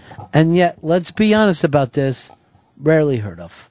I mean, most people can't, f- everybody could draw you Greece, everybody could draw you Italy. Mhm. If you say Albanian, they're like, huh? Yeah, I, I, people ask me what ethnicity I am, and I say Albanian. They go, "But wait, you don't have white hair and you know white eyebrows." I'm like, "No, Albanian, not albino." You Oh, I didn't They're know even know where they were going. That's, that's how stupid some people are. I thought Edgar Winter was an Albanian. so for you, you it, it gets a little frustrating. Yeah, it's pretty Because annoying. you should have the same kind of heat that Albania and Greece do. People love to go to Greece, people love to go to Italy, but you never hear people going, I dream of Albanian vacation. Well, the New York Times actually had a list of um, the top 50 places in the world that people need to travel to, and a couple of them in the top 20 were in Albania. Where, where Beautiful coast, coast. Yeah, the would have to be gorgeous. coast. It would have to be gorgeous because look where they're located in the beautiful Mediterranean. Mm-hmm. And yet there's no heat there. There's no romance. No one ever It's- says Albania was romantic mm, people. It's a third world country still. We're still developing. But if someone says Albanian, people think I don't like a like a chicken thief. You know what I mean? Like you have a gypsy thing thrown Yeah. in there that you don't. Yeah. You live like in a bombed out lot. Do you people feel like you like there's a gypsy background? Yeah, for sure. Yeah, I'm. I'm. I come from mountain people. We're like Right. the Hicks of Albania. I see. Kinda. You know. I see. So why then did did you take the thing that when you hurt Mooch's feelings, and when you hurt Earl's feelings by saying, "I will never date a black." I don't know if I ever said those words. Unfortunately, I'm not attracted to Earl in that way. He's my friend, and I love him, and I adore Well, he him. but wanted to have sex with you. Yeah, but doesn't just because he wants to have sex with me doesn't mean that I should have sex with him, and doesn't mean I'm, that I'm racist because I won't have sex with Earl, who happens to be black. Right. But would you even hold his black penis? Is that something that you would find yourself No. doing? No, God, no. Sounds All a little racist. So to rub it up against his cheek would be impossible for you. That's but I also wouldn't do that with a ton of people around here who happen to be white. That's that, that's The guys said shade. Um, I, here's over here at Craig. Craig, you're Ron and Fez. You're breaking it back to racism, Fez. You are. You brought it back to racism. Craig, you're on Fez. What's going on, buddy? It's good to hear you on the radio again, Lily. Thank you. I just want to say I was watching a uh, show and like they were saying 65% of all the top end cars like BMWs, Mercedes, Bentleys, all that in Albania were stolen because of like mafia and what goes on over there. Look, I'm sure that's true. I'm not. I'm not even going to sit here and say all Albanians are great. Some are great. Some are bad. What Most gonna are bad, though? I can't take credit for all of the Albanians. I'll say, you know, I'm a good person. My family's a good, good are good people. We have a great restaurant. What do you Mhm. want from us? We try to live. Did your dad still have the sauce business, or did he get out of it? Yeah, Still no, has it's it? still going. Dabanitos. John, you're on Ron Fez. Probably be a million bucks. Same Uh, you know, gr- being a New Yorker, spending uh, all my summers in Greece as a young child, uh, you- one of the things you notice is like, wow, there's no, there's very few black people around here, and usually uh, a native Greek person's response to that is, yeah, but we have Albanians, and and you s- you sort of realize that there was a lot of friction between the Greeks and Albanians. For some reason, they're I don't know, the socio socioeconomically they're a bag of shit, so they all sort of migrate to Greece. I think they've gotten away from that and they're becoming much more tolerant. But uh, yeah, blacks are. I mean, Albanians are pretty much black people. Eastern European blacks, like I said. That's really very astute of you. Thank Chris. you. And maybe that's your prejudice against blacks. You're like, I want to be the black person here. Maybe, uh, maybe on some subconscious level. No, someone wrote this to me. Every time Lily is on the show, she ends up talking about sex. And yet, when I've talked to her on Paltalk, she never does that. So, is this something, Lily, that you come in like, hey, I know how to get the fellas' attention. I'll talk about sex. No, it has nothing to do with that because every time I come in here, I go, you know what? I'm going to keep it classy. I'm not going to talk about Good. dirty things. And then as soon as I sit in this chair, like you ask me a question and I'm like, Yeah. whatever. I've, I've Yeah. been with so many fucking guys. Not really, but you know, kind of like that. Um, here's John. John, you're on Ron Fez. Hey, Ryan, I knew a couple of Albanians, and, and these guys are like the Jersey Shore of Eastern Europe. I mean, See. they were the guys with the open Yeah. shirt and, and the and the uh, and the gold chains. But but beyond that, they were batshit crazy. I mean, Yeah. I lived in Italy for a little while, and and we used to go to one bar, and and we'd hang out with this Albanian guy, and we could only hang out for a, for a little while. Then we'd step back and just watch him explode. If, you know, if something got him the wrong way, and and they would just flip out on anything. Big tempers. They were, they were nuts. They're crazy. Uh, look, I'm not even going to sit here because there's a lot of people I'm related to who are batshit crazy. In what way, though? I mean, are Crazy. They Albanian crazy, like Albanian, like raised that way crazy. Yeah, but and also it's it's also a cultural thing and it's the religious influence because most Albanians are Muslim. You know, seventy percent of Albanians are Muslim, and we Um, blame that on the Turks. Oh, so the so you got Yeah. Turk blood in you. Well, I don't have Turk blood, and I don't think so. But the Turks came in like 500 years ago, maybe more than that. They came in and invaded and and uh, converted most Albanians into uh, Muslims. No, they did not get into Greece though. At the same time, I really don't know. I'm Doesn't up on Greek history. but it seems like that Greece is in between Albania and Turkey. It's like they had to go out of their way to stay out of Greece, get into Albania, where you know. Then I would I always see this is why I try to take Earl. I would never take on the master's religion, which maybe I did. You know, obviously, if it's coming out of Rome and I'm not Italian, I guess it's somewhere back. But it fucking pisses me off. You conquer people and then you give them religion. Here you go. This is for you. I need to go back to my Anglo-Saxon pagan roots All right. Let's fucking create an altar up. and Celtic roots. Hell yeah. But that's why, like, Stone shed this fucker, Hicks. That's fine. I'm good. Let's sacrifice something. Lily? Go ahead, Lily. I stopped there. No, that's okay. Um, I was saying even like with Albanian Catholics and Albanian Muslims, there's still tension. Even though we're all Albanians, there's Right. still friction between that because they think we're a bunch of sellouts and we think they're a bunch of cowards because they hid, you know, in the mountains or whatever. Gotcha. John, you're on Ron Fez. Yeah, I uh, first of all, guys, I really like the show. Um, I just had a point to make that uh, I'm sort of on the Lily's side. I'm a white guy, and I'm not racist at all, but I have sort of no desire to date uh, any women that's not white. Um, and I don't, I don't think that that's racist at all. That's just a preference. But I also have a point to make that there's these uh, dating sites that are for blacks only. And I was looking up on the internet, just doing a bit of research, seeing if there were any similar sites for whites. And uh, the only thing that comes up is racial, you know, uh, sort of tensions going on uh, on the issue that you know they shouldn't be allowed to open up a website that's for whites only because it's racist. I just wanted to get your thoughts on that. Well, they have J J-Date, yeah. J Date is very, very big for the um, uh, Jewish sites. Um, but I'm, you know, since you're the majority, the white people. I mean, you're a white guy in Canada. To find a white chick doesn't seem all that hard. No. And if you go onto a website in Canada and say, "I want to date a woman," I'm sure 99% of the women you're going to meet are going to be white women. Oh man, not in Toronto, man, not in Toronto. I find it hard to believe. Toronto's got hot women, beautiful women Why- in Toronto. Why can't someone come over to Buffalo? Yeah. Buffalo. Sad. um, let's go over here to Mike. Mike, you're on Fez. Hey, Ron, how you doing? Yeah. What can we do for you, buddy?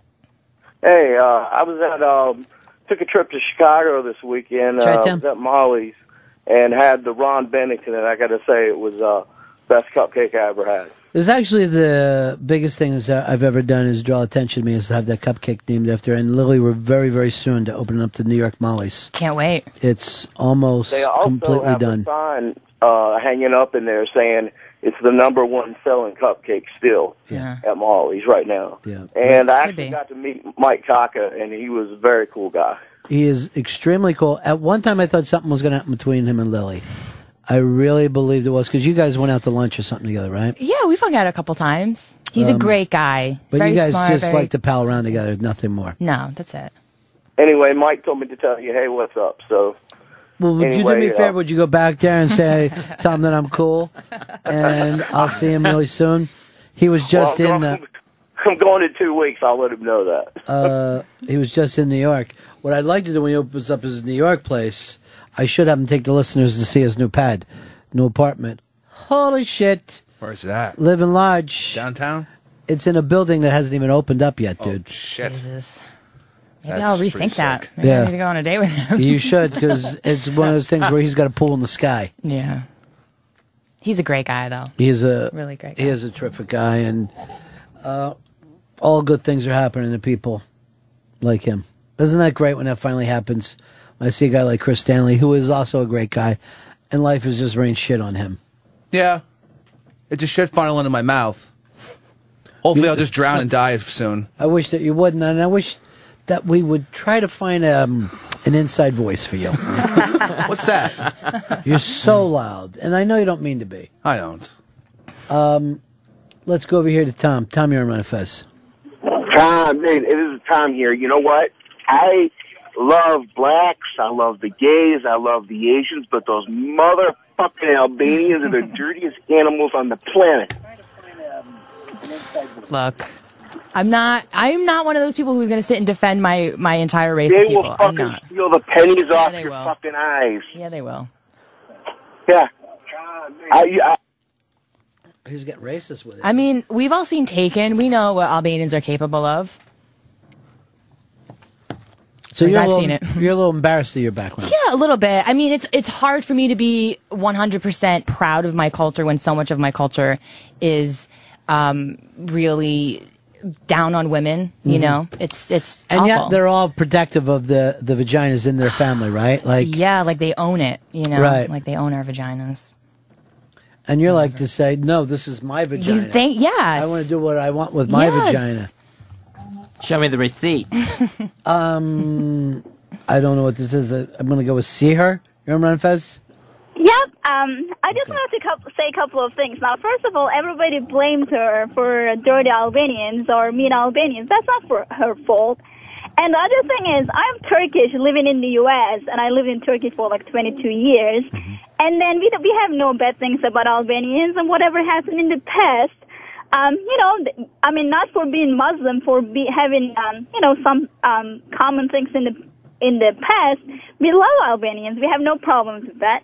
The ones that are bad or mafia, those kind of people, that's not for being Albanians. It's I think from the way that they were educa- educated in their family and um, you know the way the way that they were raised. I mean, I just wanted to say that, you know, we To love me, Albanians. We have no problems with them. The way she talks is the way I hear your voice, too. we have like no every her- relative of mine. Yeah. like are, you're related to me somehow. I know it.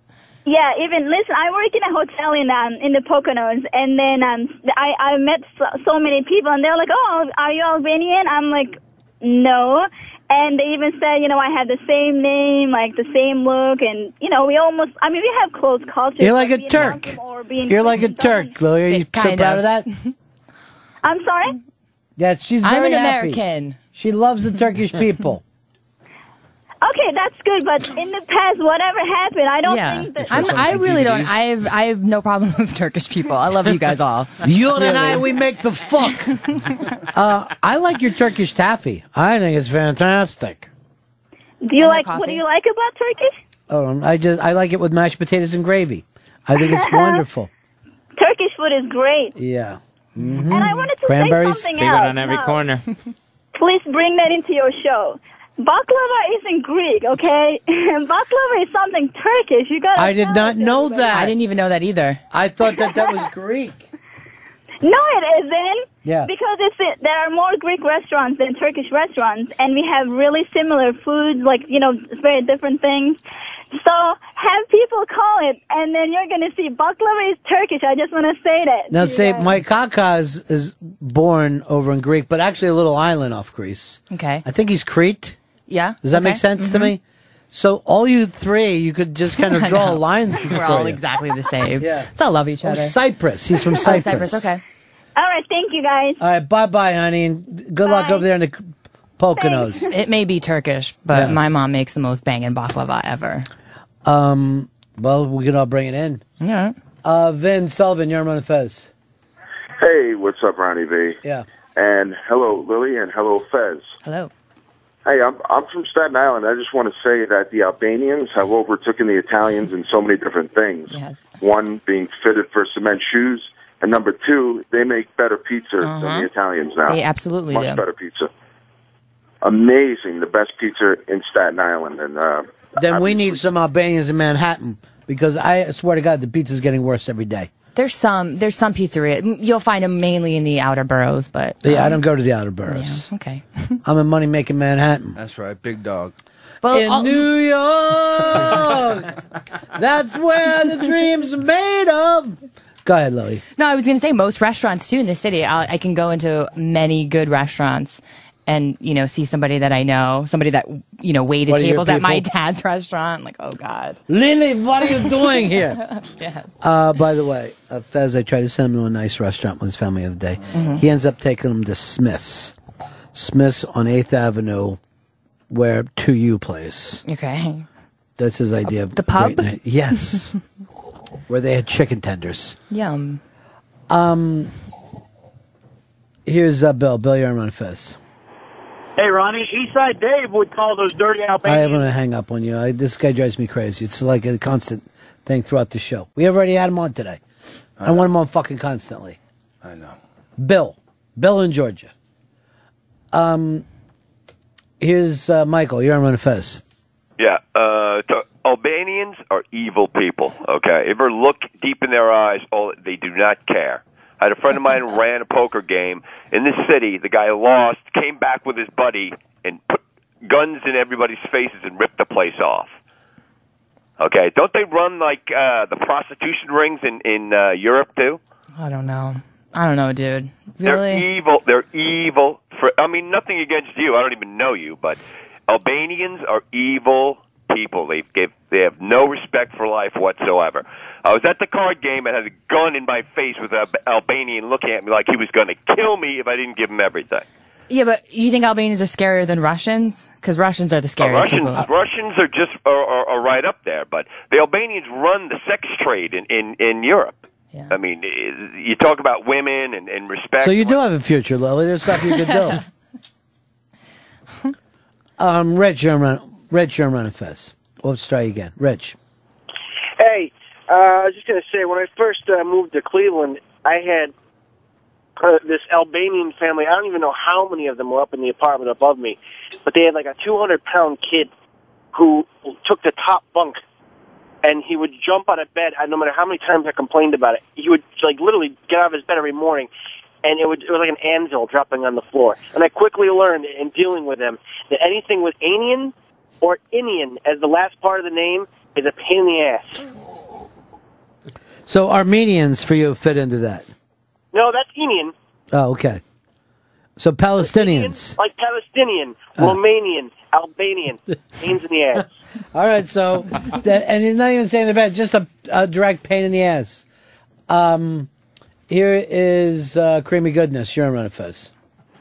Yeah, uh, there's a bunch of Albanians in my town, and I went to school with them. They would steal people's clothes out of their locker and then fucking wear them to school. I mean, there were a bunch of scumbags. I'm Lily, I don't that's know. my Harvey Danger shirt. Look, I probably hate his Albanians just as much as most people, and I have every right to because I grew up in that culture and I understand how fucked up it is. So I apologize on behalf of my culture for your stolen clothes. That's all right. I still like you, but you're Cool. pretty hot. Thanks. Later. The problem is, if you dated him, his closet would be empty. I was going to ask Lily about this. They had, uh, with the royal wedding coming up, Prince William's not going to be wearing a wedding ring. What's he? Is he tatting it, his wedding ring on? I don't think he's going to tat. I think he's just going to go without it. Huh. Was he putting one on that day? I guess they'll exchange it, and then, you know, then it's. I never wore a wedding ring in my life. I won't wear a things. wedding ring. First of all, I got my hand crushed in this thing on the packing plant uh, when I was younger. It was actually in the shipping department. And the guy said to me, if you would have worn a wedding ring, your finger would have shot across the thing. So that turned me off to rings. And two, if you're wearing a wedding, wedding ring, a lot of chicks are like, no, I'm not going to blow you. You're married to someone else. You're like, all right, what do I got to do to keep that? Oh, I know the wedding ring. It's a dead giveaway. So that's another way to go with that, Hicks. Um, I don't think a wedding ring is traditional anymore. My dad doesn't wear a wedding ring. Really? Most men don't wear wedding rings, and a woman's wedding ring you can't even see it because it's behind a diamond. You know what I mean? Like the wedding ring itself is small, but you don't see you don't see a lot of rings on people. Yeah, the engagement ring is more important, I would think, right? Or it's, it seems like that's people it's more whatever. fucking. I think the point is we all have choices. Yeah. You know, Lily, going back, I'm not owned by somebody. Why should a wedding ring be on there? No, I, um, I was, I was thinking that if I made a commitment to someone, I would like to see that symbol of commitment. That would be your choice, though. For him, he might not like a ring. I don't. I can't have anything tight around my neck or on my fingers. I wouldn't. I don't want to like it. And I see somebody like a ring in their nose or an earring. I wouldn't want it. I'd be worried to be tear tearing off all the time. But and think about how many people who do wear wedding rings and completely disregard what that signifies. You know, people cheat all the time with or without a wedding ring. So I don't think it signifies any sort of commitment because people are fucked up.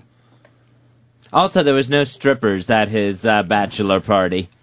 You've become ob- obsessed, I guess, with this. A little Would you- bit. As ser- it's getting closer, Let- I'm going to get nuttier and nuttier about it. Well, let's look at this. Would you really expect us to hear about a fucking party that this guy had, that his stripper was at? William and his brother ran train on some hookers and then murdered them. Why would that ever it's show up in a paper if they had fucking strippers?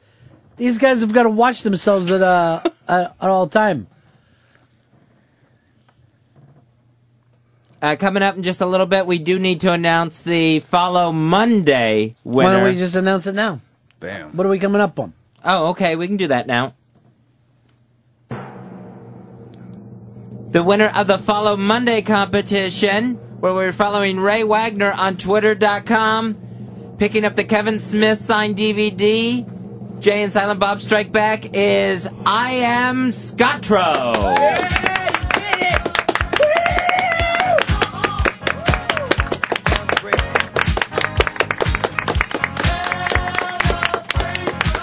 I am Scotro. Congratulations.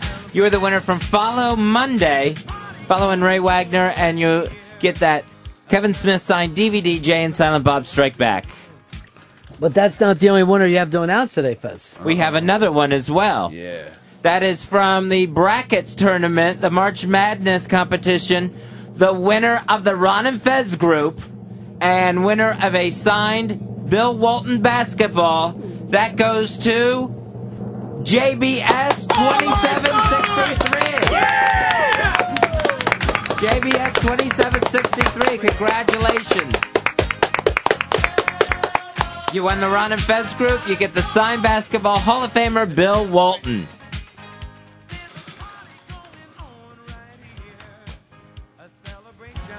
That's not all, Fez. I think that's all our winners. I know, but I had to finish my bar. I'm still wondering why Fez thought that the Prince and his wife would need to wear wedding rings. Doesn't everyone know who they are and that they're married? Right. Fucking queen you think that this guy can get out there? I ain't married, honey. I'm fucking looking, constantly looking.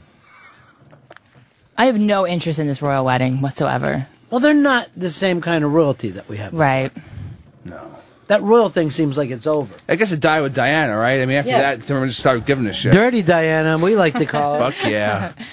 But also, Prince William just turned out to be the ugly one. Remember when everybody thought he was going to be the most handsome one, and he just looks like his dad? You're all ugly limeys. It's Creepy. so- I think Prince Brits. Harry is way better looking. He's rugged. He's a little bit more sexy. Well, this is the one that love gets him. real fucked up yeah, and oh wakes yeah. up in the but he's in Africa, park. you know, helping kids with AIDS the way his mom used to do. I just love him. Here I he love him more. Here, this is why you like him.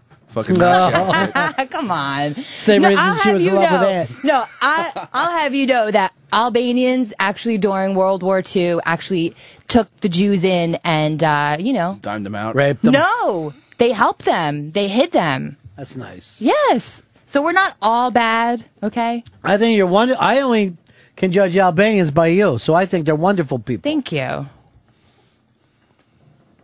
A survey is showing that 85% of women. Survey's in. survey says. Who made the survey? Um, Let's see if we I can don't- get was 85, 87, 87 or 85. 85. All right, I think it's going to be have vaginas. Hicks, Uh, hate their lives. hmm. wear wedding rings. Can't orgasm. Uh, w- it's women who have flirted to try to get a discount on something. Oh. Hmm. Yeah, I could see that happening. Sure. Do you flirt to get a discount? Eh, you know, uh, this happens. This is why she okay. talks about sex stuff. Fez forces her. Um, I'll I'll flirt a little bit. Yes, I will. I'll tell you. In at Best Buy, it helped me get a three year warranty on a laptop for free. So, uh, what was really- the flirting I, like? I didn't even think I flirted. I think the guy was kind of flirting with me. So I was like, oh, okay. If you want to do this for me, go ahead. But really, isn't that just him doing his job? See, I see it this way: a guy is supposed to do his job, he doesn't. But if a beautiful woman comes along, now suddenly he is acting like, "Hey, watch this! I'm going to take care of my job Now here." it matters. He's doing the shit that he should be doing anyway. That's the way a person is supposed to be acting when they're working somewhere. So What? we talked that over.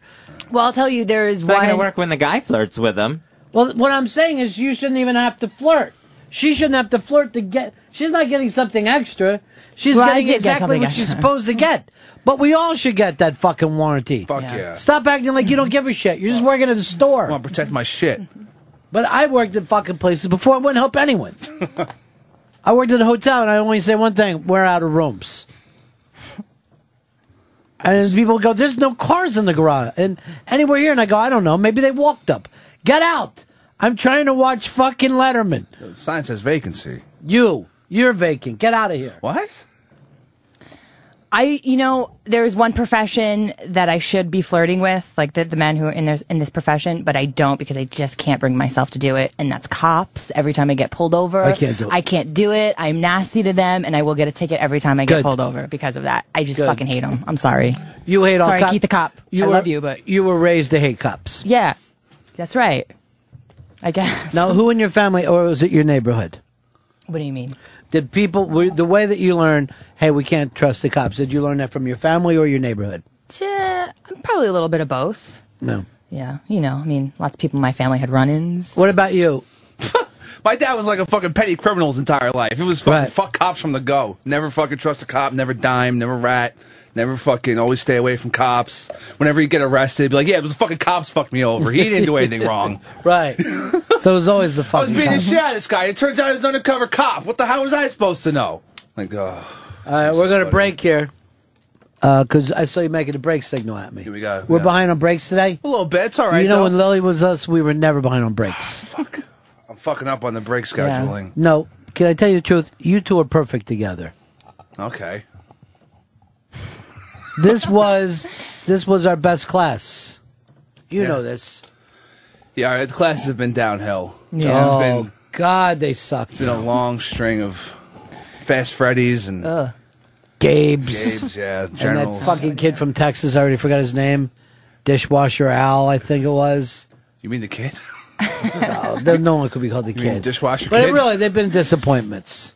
Well, you guys were just special. Yeah, we had something. Probably Scruffy was the only good intern for Oh years. yeah, Scrap. But he came like right after us. Yeah, he was. I kind of consider him in with you guys. Yeah. Yeah. And what what he lacked in personality, he made up with you know on behind the scenes, but he had no on air personality.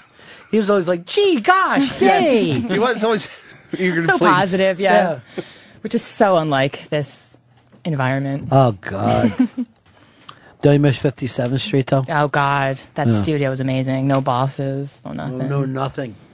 Talk about cops being watched around here all the time. There's a fucking camera watching oh. us. Oh man. There's a camera watching. What are we camera. fucking seriously? What are there chips on the fucking table? What Is are there we any going to reason? steal? Yeah. everything's attached to the console. We Find out who broke that fucking thing. The Fez is sitting over there yeah. with a three-legged dog he's talking into. Looks I like mean- someone's trying to build a fort in their living room. It does. Looks like someone's trying to build a fart in their living room. You're right, Whatley. Always comes back to the ass stuff with him. Yeah, the last play. Yeah. He texted me last night. He just writes, he texts, don't you just love ass play? oh, Fez. I have to text back. It's 3.30 in the morning. By the way, you are going to start going to bed earlier at night. I'm going to be like a fucking cop with you. I'm getting like emails from him every night. 2.30, 3 o'clock, 3.30. And I'm like, he's going to be crazy tomorrow. Yeah. 11 o'clock, we're going back to lights out for you, big man. Yeah, I got Lights everything out mixed 11. up. And you know, if you can't sleep, you can feel free to text me ass texts. Yeah, text. I'll text back. We can have a Ass convo. talk with her. Yeah. But I'm going to know that you're up all night, not not ready to work. Uh, all right, let's do our commercials and get them out of the way for you. All right. Thank you. Then get off my fucking back for five minutes. All right, I just need to get these commercials in. Oh, you got a live read, Fez? Yes, I do. Oh, you love those. What's this one about? Talking about the Comedy Awards coming up this weekend on Comedy Central. All right. Well, why don't you do it in the middle of this instead of this? Okay. All right. Right back. Ron Fez show. The Ron and Fez Show. On the virus.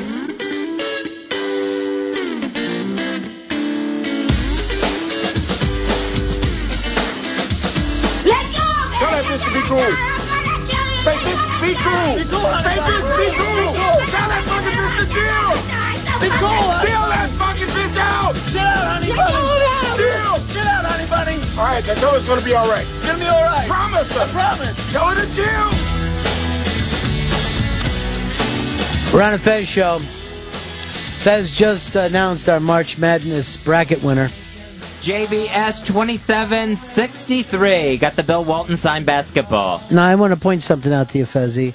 He dominated not only this, and I don't believe ever took number one to the last day. It took him to the last day to, to get that number one spot. He also beat Mad Dog and all the sports announcers on this station, uh, all around Sirius. And I believe he was number 12 on the overall, which is number 12 out of 20,000. Phenomenal, phenomenal job. Say his name again, Fez. JBS 2763. Now, the fire on the mountain basketball, signed by Bill Walton uh, from the Grateful Dead. Easily the person who like Hicks the most out of any guest we've ever had. He really loved me playing that Jerry song at the end of that Yeah. interview. He couldn't get enough of it. He was crazy about you. Hopefully, I'll see him at a festival one day. so that means a lot to us. This that ball to me, uh, I have. I'm gonna hate losing it because every time I look at it, I laugh at a guy that's like fucking six eleven. Is he or is he over seven foot? I know maybe he was seven one, but a man that large just wanting to hug Hicks was one of my best things. The weirdest thing about basketball is it's the only sport for the freakishly tall. Right. Now, the weird thing is, you run into people in your life. If they're six five, six six, you're like, "Whoa, how fucking." He's that person is short in professional basketball. It's a freak sport. How do they find beds to fit them? Well, not only that, but normally when you have people normally that tall, it's hard for them to walk. They have foot problems, back problems. So when you meet a lot of people freakishly tall in regular life, they have a tough time getting around. How do you get find that and an athlete? Pro amazing. basketball is insane. Absolutely insane. You know, when I walk through the airport with like my sister or some of my cousins, we're all pretty tall for girls, Mm. and they always think that we're part of the WNBA. They're like, I didn't know that." traveling basketball team. Like, Although no. your niece that you had in that time seemed like she was one on the tall side. yeah, she's uh, like 5'10", 5'11". Big, tall Albanian. I don't know where the height comes from because the men are kind of short in our family. Maybe the they're not your real fathers. Maybe that you're all your mothers. Oh my god, this is great! sex. Yeah. I don't have to be living under the Albanian ruling anymore. There's a study out from a professor. at- Another study. sorry. No, I love studies. Where's this one from? Um, uh, City University of New York. Well, that is one of the better schools, City University. And this professor is saying that serial killers are just, well, the serial killings are dwindling, and along with it, the public's fascination with them. We actually had this on the air a few weeks back. I don't know whether it was when you were away or not, but because they've had those Long Island murders, uh-huh. and no one's into it anymore. It seems like you know what ruined it for the serial killers: 9-11 and then the snipers, and it stopped being the hey, isn't this some interesting way to focus on stuff? Well, I think uh, I think DNA testing may have hurt the serial killers, right? I mean, because that era of serial killers, like the '60s, the '70s, you know, the Ted Bundy eras, Yeah. and the John Wayne Gacy's, and all that, there wasn't really the advances that they have now. So I think there's a little bit of that, maybe having to do Yeah, but you know, it even peaked even after that, like the eighties. I think was Bundy into the early nineties, and then people were just like crazy, and then of course that movie did it. But also, I think enough of the time is like you want somebody to be like Silence of the Lambs, and instead they're like half retards, right? You know, what I mean, it's not the mm-hmm. the psychologist who's an evil genius. It's the fucking gardener who's half a fucking retard yeah, waterhead. and and movies definitely glamorize that a lot. Right. You know, Well, this guy, the guy on Long Island, he's not even getting a catchy media nickname. They don't. The he's Long not Island getting a lot of serial play. I watch local New York news. He's not getting a lot of play. No, no one Yeah. cares about the Long Island hooker murderer. Wait a minute. We just got a catchy media nickname now. but maybe the fact that he's killing hookers, um, maybe has something to do with him not getting as much attention. You, know, believe- like you agree with that, Fez? I agree with that because if All right, it- hold on. Who was the first? Who was the first famous serial killer? Hicks killed hookers. Jack the Ripper. Jack the Ripper. That's what started it all.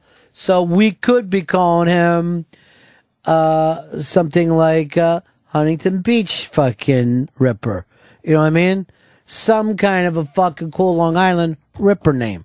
If we wanted it, it's there for us. We don't want it anymore. Yeah. It's Dullville. Dullsville. It's, I hate to say it, it's angel dust. You can still have angel dust.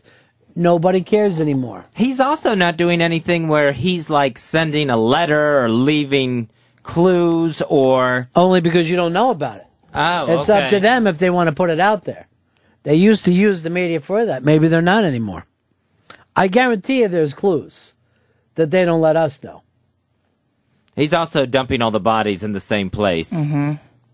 Where it's Right on the not- beach, Outside of Billy Staples' house. Hmm. uh, here's John in uh, Rochester. Here on Ron Fez. 13. John, we got you, pal? I can move this. Uh, who's he talking to? This is always interesting. John, are you there? I can move it nine inches. Maybe this guy's a killer. Oh, Jesus Christ. I hope not, Hicks. I don't have that much. We do have a clue, though. They just heard hooker and strangle in there. She's a hooker.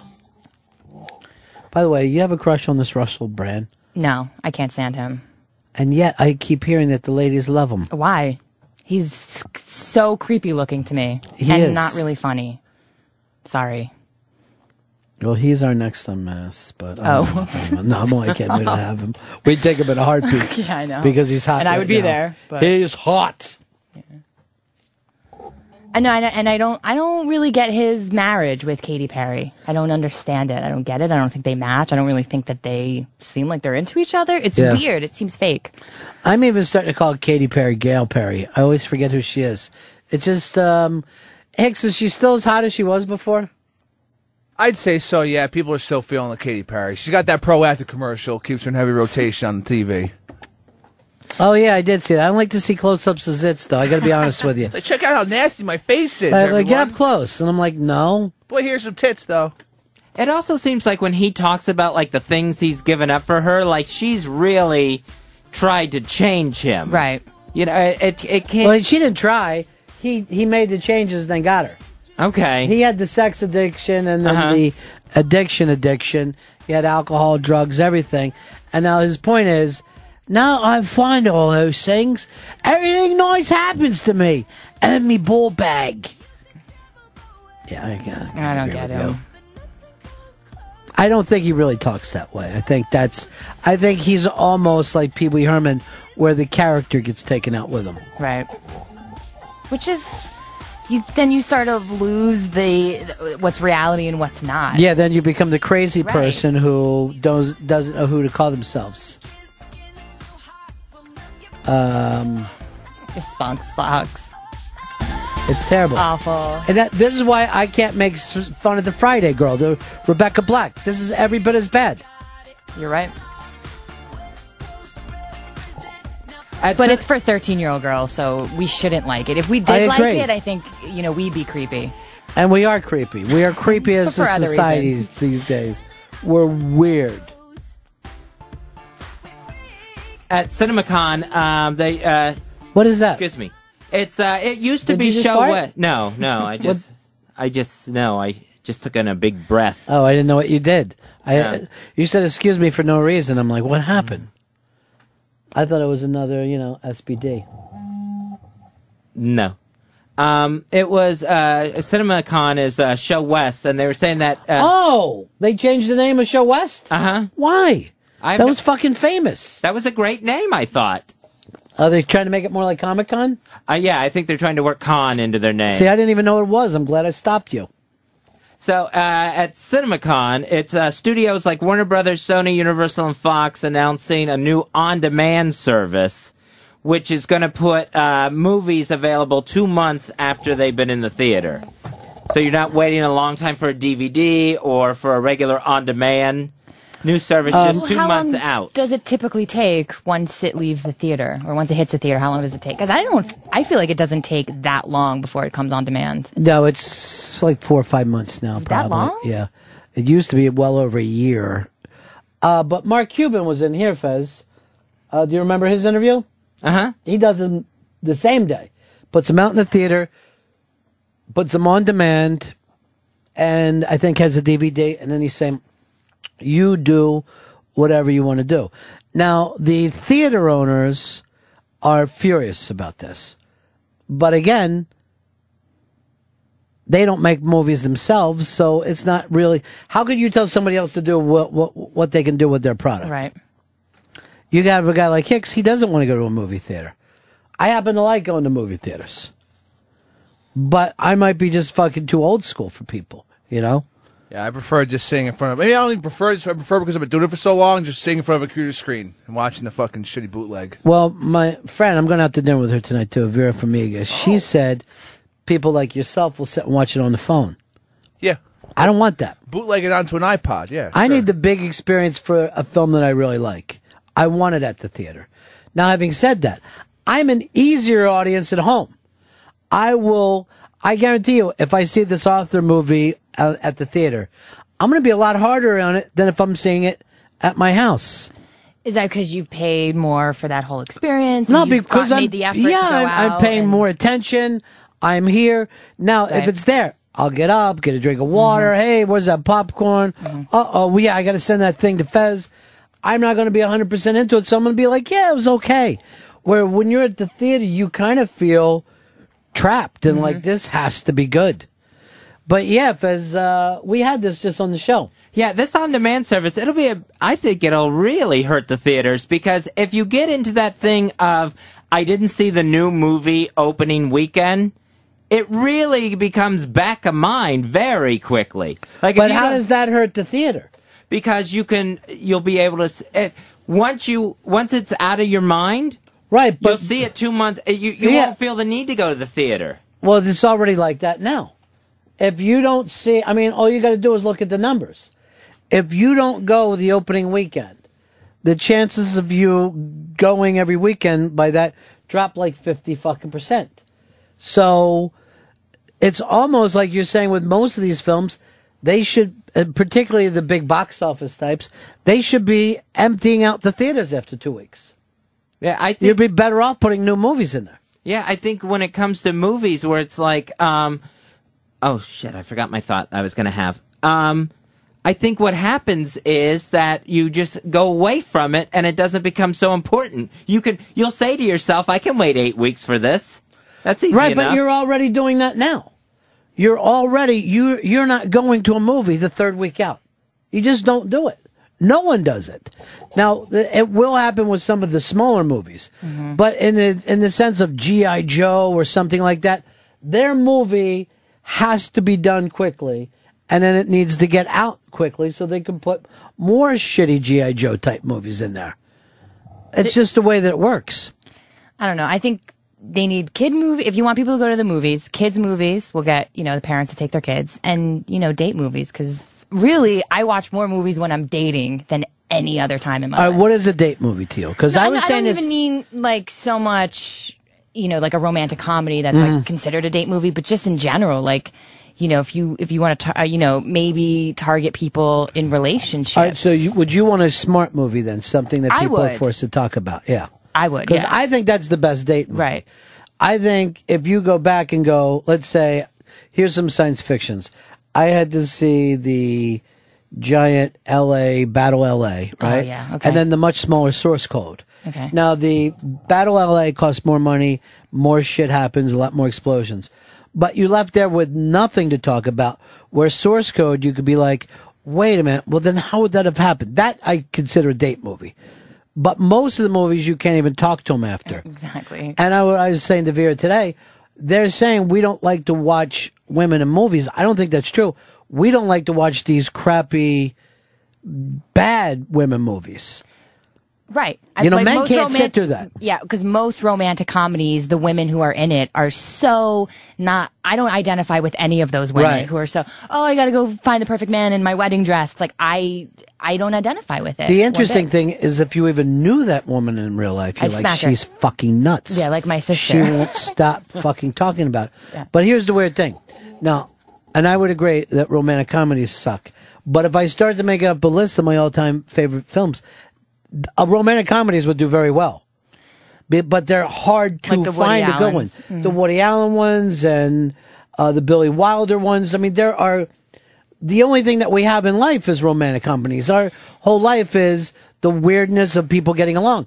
But now, 99% of what they put out in Hollywood blows. Right. So we say we hate romantic comedies. And I feel the same way about sci fi. If people say, do you, do you like science fiction? I'll be like, no. But then if I start to go, wait, uh, Blade Runner was great, Matrix is great, I do like it when it's really done well. Um, here is uh, Bob. Bob, you're on Ron Fez. Hey, buddies. My only input I would have is, you know what? I have a high def, uh, 55 inch plasma. The screen I have at home is 10 times better than the crap you can see at a movie theater. Why would I spend my money to go see something fuzzy when I can get something crisp at home? Again, what what film are you watching there at your house? Uh, actually, I have a bootleg of uh, Battle LA. Yeah, that's uh, to go to your house and watch Battle LA would be a fucking nightmare for me. It, I don't care how crisp and pretty it is. It's a blowjob of experience. I have to. I, I watch a lot of uh, movies in screening rooms, and they're much more comfortable, and everything's nice. But it's not the same as seeing a big in a big theater where you're surrounded by people. There's still something to that experience. In the same way, uh, give me a metal group or a hard rock group that you like. Oh, I don't like metal at And, all. uh, let's say hard rock. Sabbath. I don't All know. right, let's say Sabbath. Okay. If you and I and Fez sat there while Sabbath played, it was just us. It would feel insane. Right. We would not be fucking jumping up and yelling at them. We would feel like like the, I, I hope to stop soon. But it's the, is you think that's because when people are in a, a group, they look to other people, like maybe when to laugh, when There, you know I mean? there is some of that, but there's also the human experience of we are all in something together. right. And as a matter of fact, I will go back to Battle LA, which I saw at a pre-screen, but it was with all kinds of people. So it was done at an IMAX or one of those. The movie was so bad, everyone suffered through it. The first person laughed at the dialogue at about a minute 15 in. The next, li- and it was one soul laugh of how bad is this? The next one came like two minutes later, half the theater. Th- after that, the audience started to just go crazy of like, yes, fuck these people. They suck and this is ridiculous. And these were also critics as well as people that had to sell the movie. And I'm like, but there was something about that of people together through themselves experience that I thought was kind of interesting. Um, Paul, you're on Ron Fez. Hey, how's it going, buddy? Yeah. Hey, AMC's actually trying something new. Well, at least here in Jersey, they are. They have what they call dine-in theaters, and what it is is uh, it's a uh, normal theater. The seats are bigger, more comfortable, and they actually serve food uh, a little bit before the movie and during the movie. And if you don't get your tickets in advance, man, this thing sells out. We've gone twice already. The first time we went, we couldn't get tickets at all for two days. First of all, to me, um, I don't see how while you're watching a film, eating Fridays style food is going to make it any better. I don't want their fucking chain food. I want the movie. I don't want to sit there trying to cut a fucking pork chop in the dark. it's insane to me. But how much more is the ticket? It's like ridiculously more. Like Well, it would 16 have to be, but you like know the food isn't going to be good. Yeah. You might as well just get like McDonald's and bring it in because it's the same exact. And thing. again, I want to do dinner and movie. I'm not trying to experience them both. If I'm taking a girl out, I want to either I want to talk to her after the movie, not sit there and lean over. Hey, did you get any of those potatoes? It's fucking insane to me. It's insane. Did you get napkins? Because we're going to need a lot. You know, going back to what you were saying about how you are more likely to give a movie a, movie more of a chance when you're sitting at home in your living room. Is that what? Is that no? what I'm just saying more- I'm going to be less involved with it. So, Oh, okay. in the terms of a comedy, Right. I'm going to be like, and but I will say this: any kind of scary movie doesn't work on me at Right. home. You know. Because I think my point that I wanted to make was in the theater, I'm more willing. Like, if I watched a movie at home that sucked, I'd immediately turn it off. You know, in the theater, I'm going to sit there and be like, okay, now I have to really give this a chance. You Well, know? again, I never have walked out of a movie ever. You've never walked out of one. No. Well, you see, the thing is this too: is that whether you like it or not, money adds value. True. So you are saying to yourself, I want not only the movie to succeed for their purposes, but for mine. I don't want a wasted night out. This is my time off, my free time. And when you have a bootleg like Hicks has at home, you don't give a shit about it. So yeah, I don't think you're as connected to the films. Um, but at the same time, you know, there is something, you know, like the guy's talking about, I got pristine sound blah, blah, blah.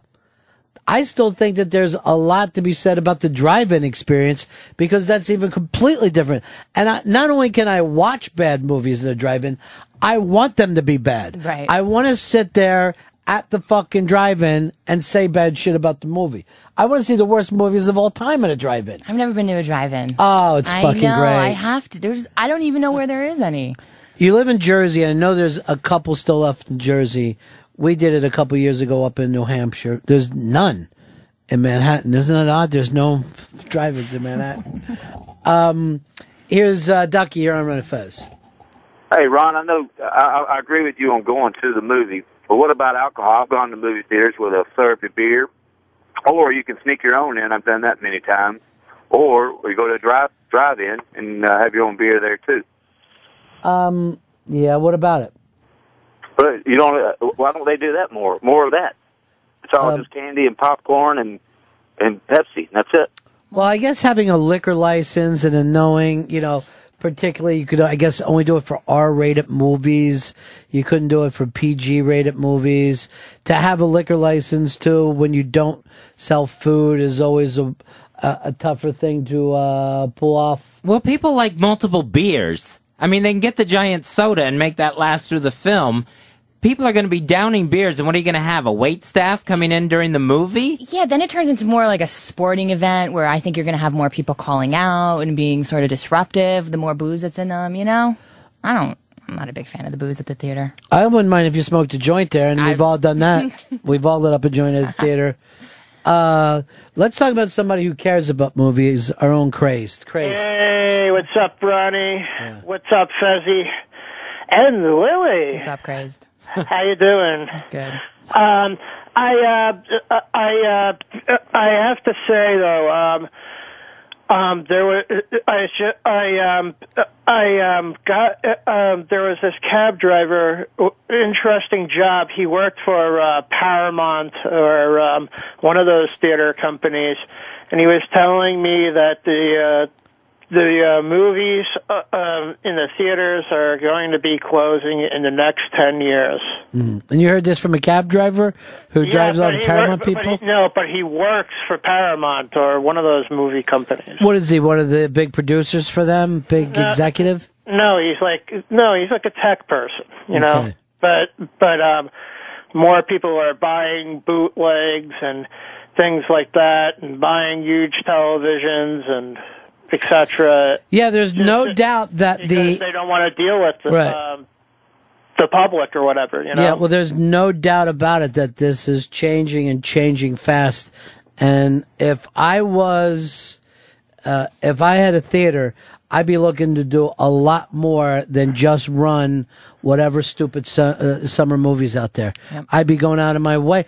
I think they ought to be doing more retro because I will tell you this: we got a lot of places that'll play old movies here in the city, and to go in and see films that you've never seen in your life. See The Wizard of Oz on a big screen.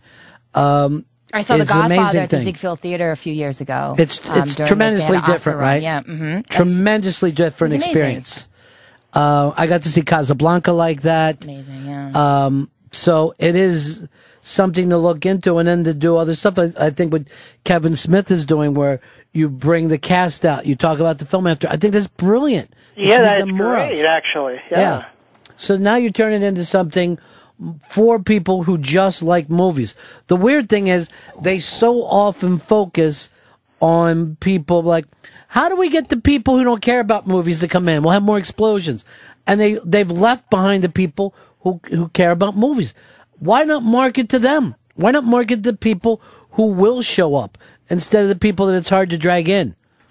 Uh, the worst thing that ever happened to me, I think, to the business is when they decided adults could would watch cartoons without children, and they have fucked up the business because of that. And now these are constant. on that. They are Uh, constant. Uh, Uh, Ronnie, people complain that people don't shut up in the movies. I have more peop- I have more fun telling people to shut the fuck up in the movies. Can I tell you this?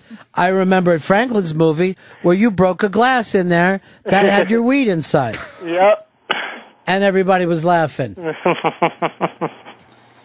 All right, crazed. All right, catch you later. All right. There he goes, crazed. He's down 25 pounds. We- Nice. they sent a picture of him shirtless. He's fucking ripped right now. Nice. Absolutely ripped. Um, Aaron, Indiana, you're on the Ron and Fez show. Hey guys, uh, crazy rules by the way. He does. He's the Uh, best.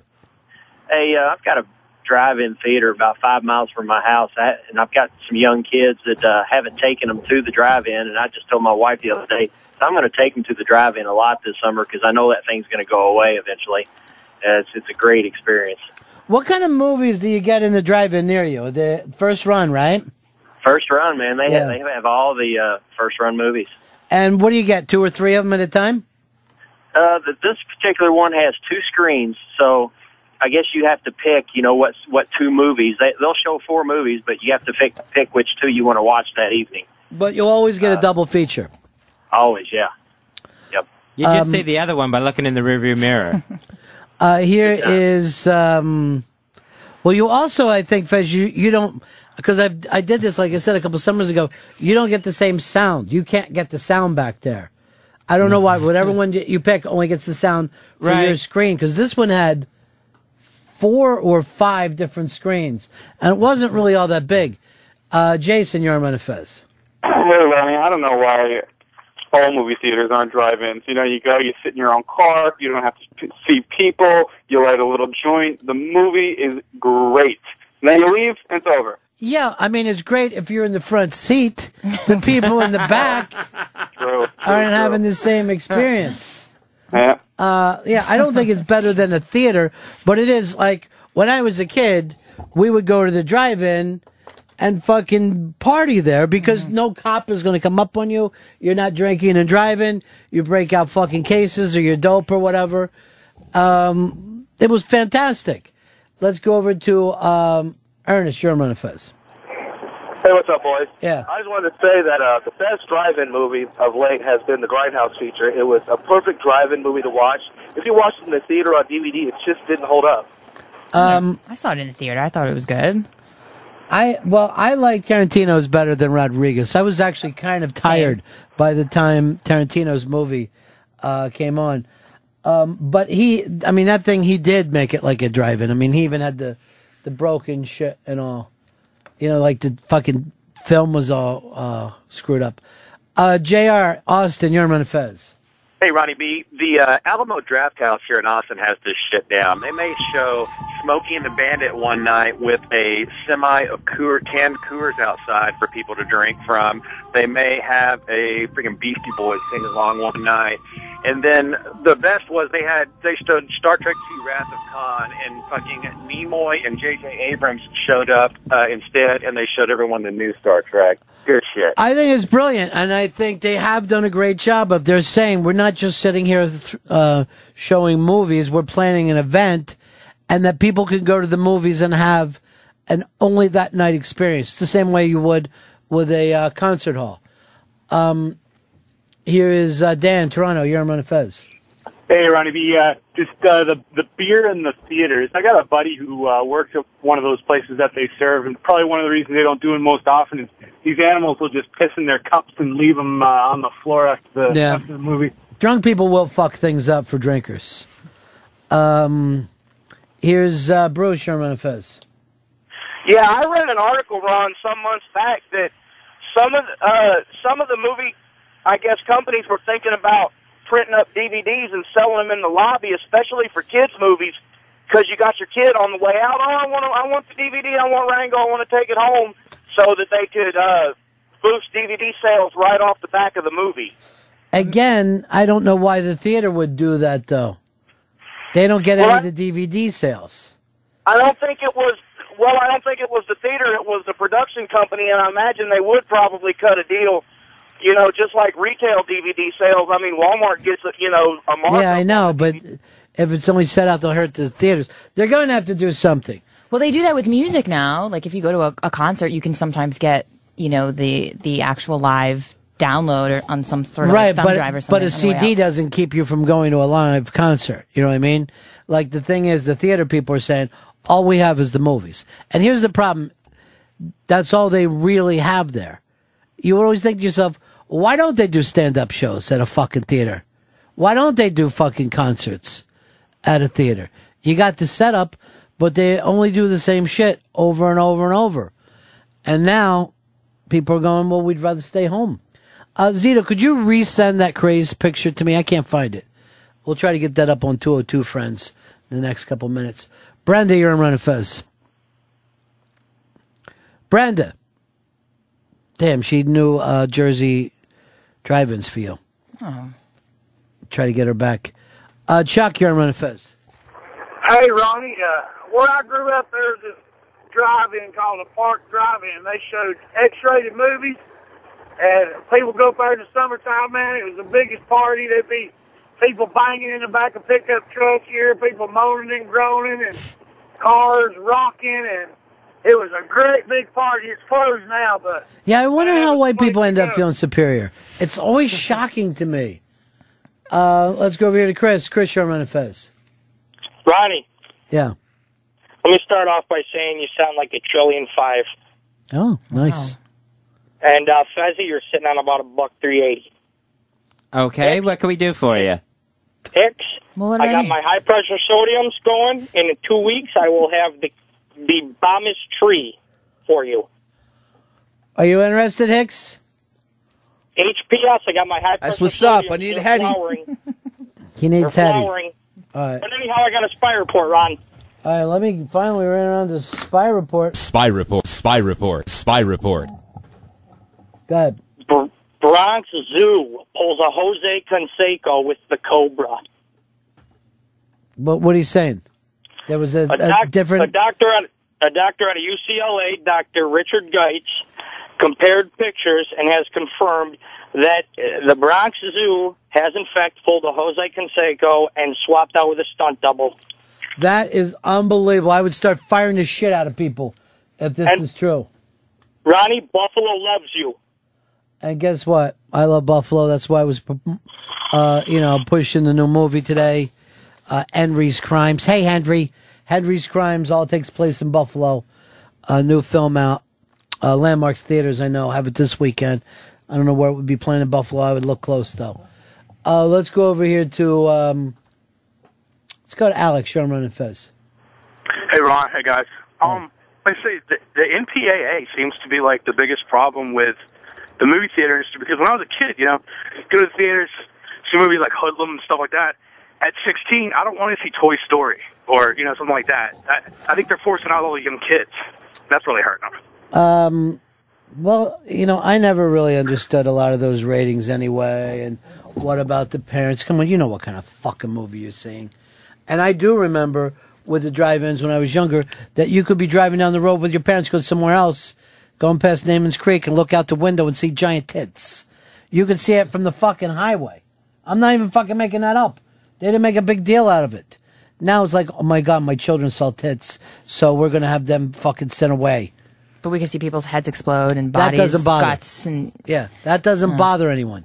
But oh my god, that the fucking lies about the Super Bowl nipple. It started uh, seriously. We are as lame as people can get. Now going back, and this is a, another fucking thing where how strange we got. Russell Brand, your hero, the man that you said that you love more than Yeah. anyone else. You're crazy about him. You go like this. Hold up a uh, picture of Russell Brand and make me kiss it for the magazine, which I don't want to do. Um, he has signed up for this new the um, 80s fucking glam rock movie. Okay. Tom Cruise is doing it, and they're playing it over in Broadway right now. Yeah, Rock of Love. Is Rock that, of Love or something like that. Rock of Ages. Rock of Ages. Rock of Love is the reality show. And again, it's spreading the glee thing as far as we possibly can. Everything has to be fucking gleeified in this country. If I had a better name for USA, it would be Jesus Glee. And we would just call ourselves Jesus Glee and that would be the end of us. I'm fucking uh, nuts with it. Uh, by the way, coming up in just a matter of moments, and I will let you know, 202 Friends will have the picture of the new improved Crazed. He's ripped, lost 25 pounds, sporting it, talking louder, walking prouder, Love crazed. it. Love it. Crazed. Um, people are bringing up places that you can see. There's websites that you can check. There's Jersey drive-ins. I didn't even know that. You know why? Because you're staying over there in that goddamn Albanian fucking conclave of yours. Oh god, I can't get out of there quick enough. How's the dad's restaurant doing well? Yeah, still going strong. Maybe possibly opening up another. Will this be the first time he's took the name in like that? Um, yeah, it's, it'll be. I mean, he's had only one restaurant for 25 years, Mhm. and it's a lot of work. So I don't know how he's going to do another one. You could run it. Yeah. Now, where is he going to open in the city? Uh, he's yeah Capture thinking about this New York City and great. uh, also Jersey, the the shore, but like the nice shore, not Snooki Jersey Shore. Well, here's the problem though. What do you do during the winter at Jersey Shore? Well, there's a lot of people who live down in that area, like the Rumson Oh. area. You know, Makes me nervous. Makes me nervous. hoity-toity people down there. Lots, a lot of money down there. I will let you know when the picture is up. And it's going to be crazy. It's not going to be Russell Brand, even though they're both looking the same. We got three minutes left in the show, and I hope we get it up on 202, friends. Keep checking in. Keep checking in. Maybe we need to do a caption contest. I don't know, but I know we're all proud of Crazed right now. Um, let's go to Randy. Randy in Jersey. Hey, how you doing? Um, you know, actually, there are no working drive-ins in Jersey. The closest one is like ten minutes over the border in Warwick, New York. That's open in the middle Well, of the. that's not I think bad it for just you. opened for the year, and it's only like eight bucks, like you said, two movies, and it's it's great. Now, is it eight bucks a head or eight bucks a car? Eight, eight bucks a head, yeah. And supposedly there's one in South Jersey. Uh, I haven't heard about that. I think if you go to driveintheaters.com, it lists them, but I didn't. I haven't heard about that one in Jersey. All right. Um, well, the one in Warwick is not too far for you. Yeah, I can do that. You can pile as many uh, fucking Albanians as you can in the one car. Fezzi, hasn't it been great to have Lily here today? I love Lily. I love that you're always reading her studies. You've given her a couple of different studies today, and she needs to know studies. Yeah. I don't study enough. Look, if it came out of City College, you know it's a serious. Um, you know what it takes to get into City College right now, Fez? No, what? Your own pen. Right now, they're saying to people, "I'm sorry, you've been rejected. You can't go to the school. That's a number two pencil. You need a pen. We're going to be doing cursive." Um, boy, we're having a tough time getting that crazed update. We have only moments left in the show today, and let's go over here to uh, Snowy in Michigan. You're on Fez. Hey guys, how's it going? I know this might upset Hicks, but I think the idea of serving alcohol in a theater is horrible. It's bad enough to deal with people talking and futzing around on their frickin' cell phones. Get them all drunk and blitz. That's all I need. A drunken person rambling on behind me. We are, uh, yeah, I understand that. We're one minute away and going to 202 Friends to get the picture. We'll put it up over here if we can see it. Uh, Michael, you're on the Ron and Fez show. Hey Ron, two thirty two checking in. Uh yeah, Vineland, New Jersey, there's a drive in theater. It's eight bucks a head, double feature, and for seven dollars per car you can bring your own food in. See ya. Um, well, who can stop you? How are they going to know whether you got your own food or not? Right. Real quick, we only got like 30 seconds left. We're at the end of this. I got to see this picture. Yeah. Tag teaming out one after another. Two, there he is. Holy shit, is he thin now? He looks great. He looks fantastic. Did he also get a tan? Crazed is up and taking that schoolgirl picture of himself in his own mirror. Crazed, ripped. I w- I wouldn't even have recognized him. He looks fantastic. What's that? Is that a duck face? Yeah, he's duck faced in a little bit. He's like sexy lips, looking your way. Fez, read out your congratulations today. Congratulations to I Am Scotro. He won for Follow Monday following Ray Wagner. Uh, he picked up a signed DVD from Kevin Smith, Jay and Silent Bob Strike Back. And special congratulations to JBS 2763, winner of the Ron and Fez group in our March Madness brackets, winning a Bill Walton signed basketball. Congratulations, JBS 2763. Lily, it was great seeing you. I'm glad that you're back. Thank you. It's You feels know, you good can to be back. Stop over anytime you want now. Cool. Do you need a new intern? Because you guys are a man short. We're more than a man short. We're a man short when we're when we got everything running. Well, you and Fez will sit down and talk. Okay. You and Fez will have that conversation. Uh, anything else for us to plug, Fezzy? We all done? Anything on TV tonight? Anything we all need to be watching? Well, uh, let's see. Idol's back on tonight. Songs from the Rock and Roll Hall of Fame. Oh, that should be Did you see who was here today Who's from that? Idol? I saw the chick, the Naima chick who got kicked off. I would love to see her in real I'm pretty life. sure that was her walking down the hall. Yeah, they always have the idol uh, vote outs. They go on, hits one, and where else do they go, Zito? Where do the vote outs go? Uh, they mainly just go to hits one and sometimes OutQ. But I noticed they're never even offered us, right? I don't think so. No. I've never, for years, I've seen them in the building, yeah. and no one ever will ever even say like there's some kind of special deal that they have. But yeah, so you probably did see her, Mhm. and I love her look. She's Yeah. a crazy woman. Very pretty. Yeah, Very pretty girl. great singer, and would always bring in Africa and the islands to every single Yeah. song. Little Afro beat. Yeah, you yeah you couldn't just do a song with that. Um, that's it. All done. We'll see you guys tomorrow.